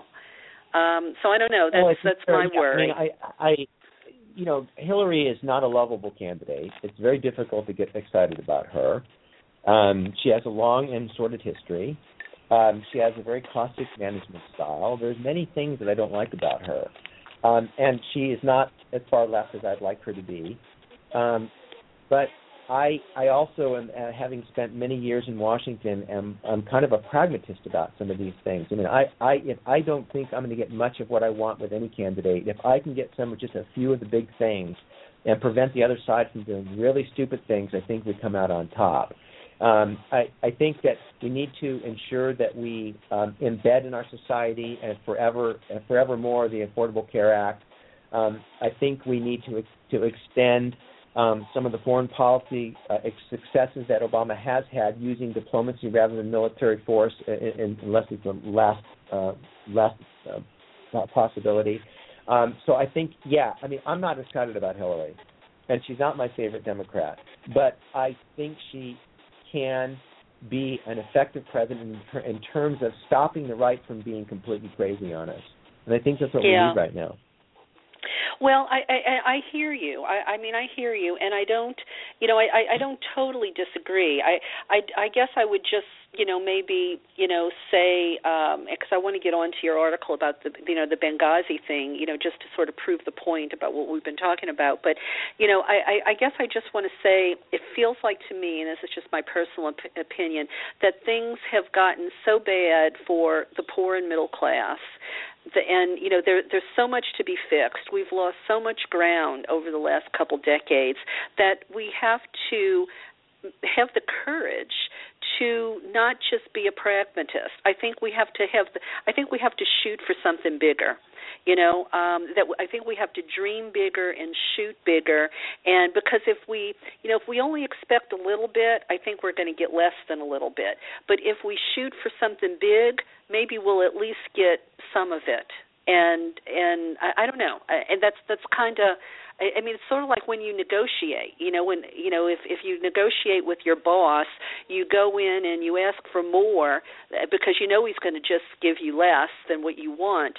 But if you you know go in and just ask for a little piece, you might end up with nothing. if that makes any sense, or you know what I mean. Or if you ask, or if you ask for too much, you get fired. See, that's the dilemma. So this is oh this is, we're getting to the heart of of what our all political dilemma comes down to. So, do do you uh, base your candidates on ideological purity? And I don't mean that in a bad sense. I mean those who really reflect your views and who really push for the things you care about most, with a good chance or reasonable chance of not going to get elected, and therefore can affect no change at all because you're not in power. Or do you compromise your ideology, get someone who is elected, and take some kind of compromise in getting part of what you want done. That is a classic dilemma, and there is no good solution to it. It's, it's all it's all um, guesswork. You don't really know how far to push that in any one election. It really is a gut instinct. With, there's no way to know. Yeah, yeah, and and and and I hear you, and and but I I wonder if um this trend that we're seeing on the right and the left to um want big things and not settle for the same old same old is maybe um an indicator that this might be the year that you know enough people are willing to to aim for something bigger than settling for just mediocrity or less you know i don't know well um if, i think I think if Bernie becomes the candidate, we'll find that we will answer that question. If he's elected, yeah. we'll know yeah, I mean, he, he if he if he is smart enough and clever enough to actually get the nomination, then we will have that question answered when the, at the election on election night. Yeah. Well, you know, I, I you know, I think he's you know, I, look, I may be biased, you know, but I think he's he's pro- he's been around a long time. I think he's probably pretty smart, and you know, I would I I can't imagine that he's going to put forth proposals that he can't stand behind, that he knows the Republicans should could shoot holes through, or he doesn't think that the you know uh, the Democratic Party would feel like they could uh, defend.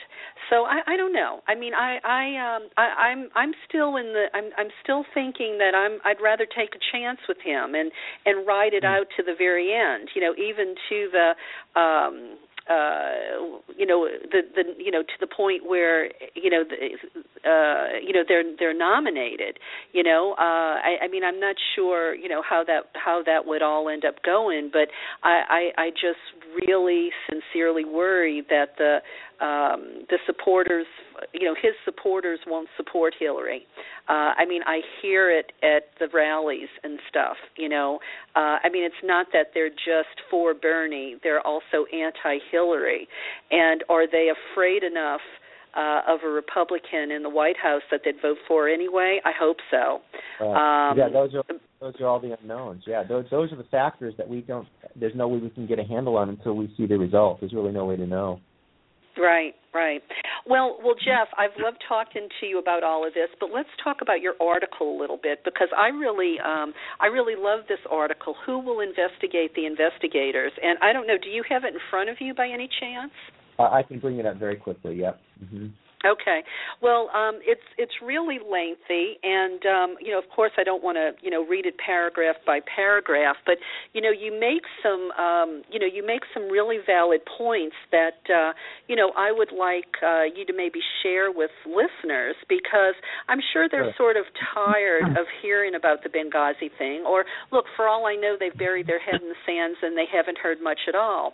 But the way you've laid it out, you know, you have showed how blatantly um, uh, you know partisan the Republicans have uh, have been with this story. How there is really no story there, and they've tried to create something out of whole cloth. Especially, you know, how you get into you know all the embassies that were attacked under Bush, and you know nobody even said a word. So, do you want to sort of just give us an overview of the article? Maybe hit some of the high points um, to show. Um, you know how uh, how unscrupulous or you know the Republicans just so totally lack integrity with this particular subject you know that they have on Hillary. Yeah, I think there are three takeaway lessons from the article. The first is that the level of effort into investigating Benghazi is disproportionate by any historical standard, which we can talk about. The second is that we we have an incredible hypocrisy on the part of the right about who is to blame when things go wrong. They never take blame for themselves when something goes wrong, and they always blame the Democrat if the Democrat can be blamed. And we'll get into some details of that. And then the third is that um, the media um, is the mainstream and Fox is uh, culpable here because they have not presented to the public these kinds of hypocr- uh, hypocritical uh, positions taken by the right. So I think those are the three kind of main main areas uh, that come out of the article. For example, I think I mentioned this early in the broadcast that um, we we are now investigating the four deaths in Benghazi. It's been over three years, in fact, over 1,100 days. Um, that's longer and more money and more time and effort than we took to investigate why we were vulnerable at Pearl Harbor, who who assassinated JFK, or the Iran Contra scandal. Um, they, they, we spent 30 months investigating the Kennedy assassination. We have now spent three years investigating uh, Benghazi. Um, but there are some very specific oddities about that. For example, in 1998, there were two bombings in Africa in which 224 people were killed. In 1995, in Oklahoma City, there was a bombing which killed 168 people. There was virtually no investigation into those. So we're investigating four deaths at the embassy and not investigating 100 and 224 deaths in in uh, in an embassy bombing. But uh, more odd, the oddest thing to me of all is that we are spending more time, money, and energy in investigating Benghazi than we did 9/11. Think about the absurdity of that.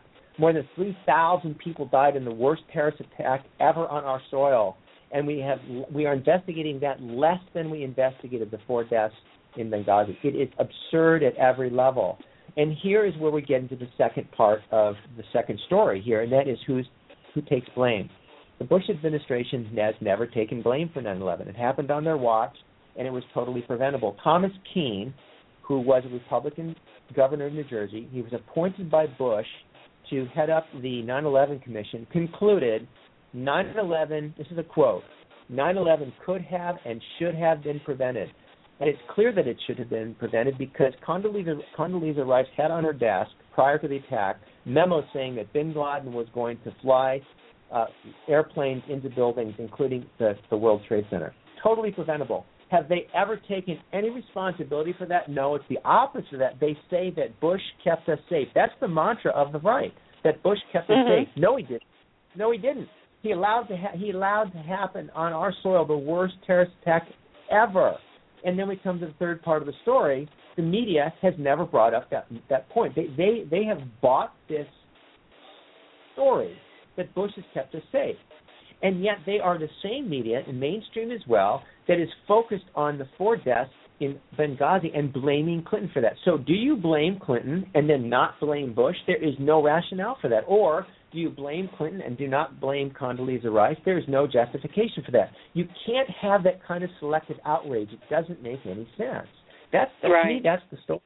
That's the story. Well, well, well, I I agree with you, and again, I think it goes back to the Democrats, you know, because the whole, um, you know, the whole invasion of Iraq, you know, I think Democrats were afraid to uh, not go to war because they were going to look weak, you know, because Republicans always make the Democrats, you know, look to be weak while they're the warmongers, and Right. you know, I think people like Hillary Clinton were afraid to vote against it because they thought that um you know it it was the thing to do you know uh to to stand up against it like people like Bernie Sanders did and people like Obama did um Right. you know they did they didn't have the moral courage uh to do that and um you know, it again. It just annoys me. I, I mean, well, look, when Valerie Plame was outed, the CIA agent, that should have been treason. You know, but Right. but there's always this Cheney- double Cheney- standard. Cheney- the, the, well, that's the selective outrage. It's a, it's another way of saying double standard. You're outraged when when a Democrat does it, and you support it when a Republican does it. It's the same thing. It, it's a crazy form of political uh, discourse. It doesn't make any sense. In, in terms of Valerie Plame, let's be serious. Uh, Dick Cheney should be in jail. He is he is an admitted war criminal, and that's not extreme. I'm not being an extreme left wing radical here. I mean, he is a, he has admitted himself in public supports for acts which are by national and international standards war crimes. He should be in jail. I jail. know. And he outed and staff outed a CIA agent, which is a treasonous act. It's actually treason. It's defined as treason. So yes, Dick So- should be in jail. There's no doubt about it. So Jeff, you were in Washington. What's wrong with the Democrats that they don't fight back about such obvious you know i mean these aren't these aren't hard things to understand. You know these are easy things to defend. You know why don't they defend them i mean eh, other than what we've already said is eh, eh, you know what's the deal with them? Well, I I I think, and it's it's misplaced, and I think it's ineffective. But I think the Democratic Party historically has always tried to take the high road, to not get into the gutter, and to uh, argue on on on based on sorry about that to, ar- to argue okay. on facts facts and reason, and um, hoping that truth will eventually win the day. And I, I think that it's a flawed strategy, but I do think that it's lar- what it, it, it largely drives the Democratic strategy, however misplaced it is. Well, you know, I think with all of the internet media and stuff like this now, you know, I think they really need to rethink it because they should have as many surrogates out there, you know, putting out their agenda as the right does. Uh, otherwise, I, I think th- I, I think they're fools, uh, quite frankly. Um, I mean, I, I can't uh, I can't say it any other way, and uh, Well, I it, mean, I- it feels like to me they they have a lot of people's Yeah. lives at stake. You know Yeah. because we're stuck with them. You know, we're stuck with them, and they feel ineffectual. Uh, you know, and they just don't feel like uh, they're up for any kind of a fight. And uh, look, you know, I'm, uh, you know, I'm, I'm a, you know, I, I think a typical liberal. Uh, you know, I, I'm, I don't think I'm a zealot, but it would be nice to see somebody have some fight in them for once instead of just, you know, always rolling over and playing dead and taking the high road when you know there's a steamroller, you know, steamroller coming after you. You know. I'm sorry. Are you still there? reasons- yeah, I am, and one of the reasons why uh, the, the what you've just said is what motivates me to blog. Um, it's why I blog because I get mad, and I wish people would say more of the same things that I'm saying. And so sometimes I feel like I'm a, a lone voice in the wilderness, bringing out things like Benghazi, which if you read my article and when you get done reading, you go, well, that's pretty obvious. That's really ridiculous. But for Right. some reason, um, the it just it's not it hasn't captured the the the Democratic Party that they need to fight like this, and it is a very big source of frustration, and that's really why I blog. I'm hoping that people right. uh, read my blogs, but you know it's a small audience, and any one person can only have a small voice unless you're some kind of national media star, and so Yeah. you know, and, and my blog, it's it's um so you know I, I reach uh, with with retweeting, retweet, re, retweeting, and Facebook and other social media. Maybe on a really good blog, I'll reach a hundred thousand people. That's not going to affect Yeah. much change. You have to reach Yeah. millions to, to affect any change. Yeah. Yeah, I mean you have to be Borowitz, you know, or or uh, Right. you know somebody somebody like that, you know. Um, Yeah. well, Jeff, we, we we probably only have about seven minutes left here, uh, and I, I think I want to close with um, this idea of the uh, the you know the liberal media. Uh, Joe Scarborough went uh, ballistic the other day talking about the liberal media, and here he is on MSNBC with three hours in the morning. Keith Olbermann, when he left, said Joe Scarborough, uh, you know, had control of what pundits actually came on, uh, you know, eh, you know everybody's show. Uh, we've seen since they got rid of, um, you know, some of, you know, um, oh, I can't even think of their names now. It's getting late, but you know, some of the real left-wing people on MSNBC and replaced them with moderates. I mean, we don't, except for, uh, you know, from five o'clock to eight o'clock. Yeah, we maybe have three liberal commentators on MSNBC. I, I don't know how they continue to get away with this idea of the liberal media. There is no liberal media. I mean, who do we really it's- have? it's Amy. it's- It's the big lie that keeps getting repeated. There is no liberal media. There's media, and there are media that um, the left of center, and there are media to the right of center. For every every station or person you give me that's left wing, I'll give you a right wing equivalent. I mean, there's right wing media. What about what? Let's talk about the right wing media. Um, Rush Limbaugh, um, Ann Coulter, um, Sean Hannity, um, uh, um, Bill O'Reilly, um, all of the Fox newscast. I mean, uh, the the Washington Times, the Wall Street Journal. Um, I mean, there is there's nothing but right wing media. It's it's Right. absurd that we're talking about. There is no left wing media. It's an absurd concept. It's a big lie, and it's just something that's pushed on us by the right wing media. Well, and I think that's another thing that the Democrats ought to be talking about and aren't. I mean, there's a lot of things the Democrats really ought to be talking about and aren't. Because, quite frankly, I mean, here I go again on Bernie. But if the Democrats were would pick up more of the message of Bernie Sanders, Bernie Sanders wouldn't sound so extreme. Because all the things that Bernie Sanders is talking about is what the Democrats were supposed to be for. You know, but they've sort of just drifted right you know, and, and became corporatist and, you know, just sort of stopped worrying about the unions and stopped worrying about the average working person. So, anyway. No, I think, well, I Jeff, it might be painting too dark of a picture, though. I mean, we have made huge strides on the left with with rights for LGBT, um, raising the minimum wage at least at the federal level. Um, yeah, there's a long, long way to go, and there's a lot of huge problems. But I think the left has made some progress. I mean, if, I think if you talk to people on the right, they think that with the advance of gay marriage, um, that the society is coming apart because the left wing is one. So I mean, I think Right. I think we have made progress on the left. I don't think it's as bleak as you're making out to be. I think we've done some good things on the left. Well, I, we have, and I don't mean to downplay it, but um, and and I'm so glad for all you know my lesbian and gay friends that finally they have equality. That's not a little thing, but No. you know I, I but but when but I think there are bigger problems than that. You know, I, I mean, if I had to choose between solving poverty and you know uh, fixing the social safety net and you know raising the minimum wage to fifteen dollars, I mean, I think you know those things would all benefit the lesbian and gay community too. You know, um, and especially women. You know, women are disproportionately affected by you know all of these things. You know, the, not having equal pay. You know, poverty. Uh, I mean, the social safety net being destroyed.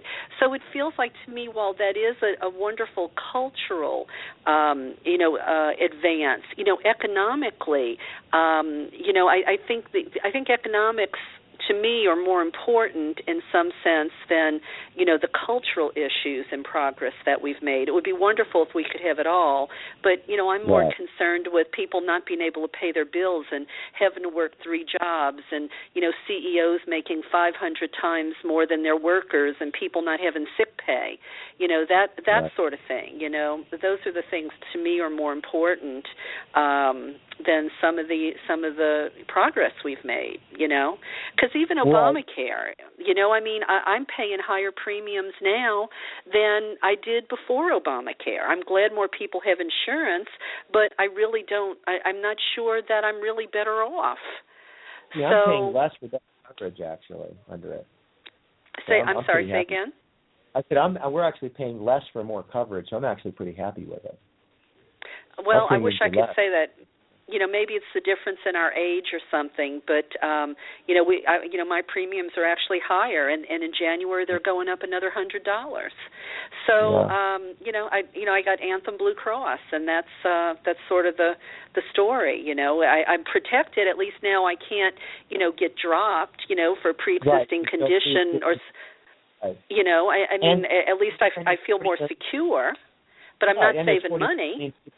Million people who have insurance. Well, there's 40 more also it- uh, important in terms of protecting the poor. There are 40 more, million more people now who have insurance, which is Yeah, huge. I mean, yeah. That's a good thing. By the way, Yeah. some of these social issues, though, though are, are important, especially for women. For example, on the issue of abortion, if the Republicans want to take away very clearly and and and uh, overtly want to take away the right of a woman to control her own reproductive destiny. That's a social issue, but it's also it's also an economic issue, though, Yeah. because yeah. women who control reproductive rights are more successful uh, economically. So I mean, Right. they, they they overlap. They're not mutually exclusive ideas. The difference between the economic and the social, and I think we just have to Yeah. try to make progress on both fronts. Yeah. Yeah, yeah, and I mean, and, and I really worry too if, uh, well, I mean, we have to win the White House because you know we can't get another conservative on the Supreme Court either. I mean, that would be de- that would be devastating. It it will be the end of it all. It really would be. No, I mean it would it would it would destroy it would it would be a destructive force for generations. It would really be horrible at every level. Yeah, yeah. Well, Jeff, um, I got three minutes before we're going to go here. Uh, any closing remarks? Um, you know, do you have a website or anything you'd like, uh, you know, to let listeners know how to find you? Or Sure, I, I'd love to have them go to my website. It's myname.com. It's jeffschweitzer.com. It's unfortunately a long name. It's J E F F S C H W E I T Z E R dot com. It's jeffschweitzer.com. And um, my passion is my book, which um, I'd love to plug here, which is Beyond Cosmic Dice, which you mentioned at the beginning of the broadcast. Um, I, I wish every human would read this book. Um, I, I, would, I really think we would be better off if everyone read it. They don't have to agree with it. Um, they might not agree with what I say, but I think it would be interesting to have the conversation. Anyway, it's called Beyond Cosmic Dice. Moral Life in a Random World, and it is available on Kindle uh, many times for free. By the way, there are a lot of specials where you can download it for, for free, or um, the hardback if you want the hardback. But they're available on Can- Amazon.com. can you describe it in a couple sentences aside from the title? Yes, it's um, how humans can live ethically and morally in the absence of religion. How we as a society can advance ourselves. It's not an anti it's not anti-religion. It's if in the absence of religion, or for those people who are not religious, how is it that we can be and should be moral? No, I, I totally agree. I mean, we can certainly be moral without religion, um, especially the uh, organized religion. I don't think the organized religion is very moral. Um, well, Jeff, I, you know, maybe we should uh, book a date to have you come on and uh, talk about that, um, or Well, you know, if yeah. Well, you know what? We'll we'll email after the show and uh, we'll figure that all out. And uh, you know, I'd love to have you back to talk about politics if you if you put another great article like this one uh, we were talking about tonight. Who will investigate the investigators? So let's uh, let's stay in touch. I'd you know be happy to you know continue to share uh, what you're writing about and thinking about with my listeners. Well, thank you for having me on your show. I'm I'm really grateful. Thank you very much. Okay, well, it's been fun. Thank you so much for your time tonight, and uh, I'm sure you'll be back again. Thank you. Talk to you later. Bye. Okay, bye bye. Well, listeners, I hope you enjoyed that uh, as much as I did, and uh, we are quickly running out of time. Uh, so I will close with this. Uh, remember out there, you who are the cognitive minority, the words of Gandhi. First, they ignore you. First, they ignore you, then they laugh at you, then they fight you, then you win. Or Arthur Schopenhauer, the philosopher, who said, All truth passes through three stages. First, it's ridiculed. Second, it's violently opposed. And third, it's accepted for being self evident. I think we're living in the evolution right now, and this is what it looks like. So you just keep doing what you're doing to be the change and walk your talk, ushering good vibrations, have an elevated consciousness, so we bring in that long awaited paradigm shift. Thank you, listeners. Um, I appreciate you, and uh, keep tuning in, and I'll be back uh, next Wednesday. I hope you will too. Good night, and have a great weekend. Bye bye.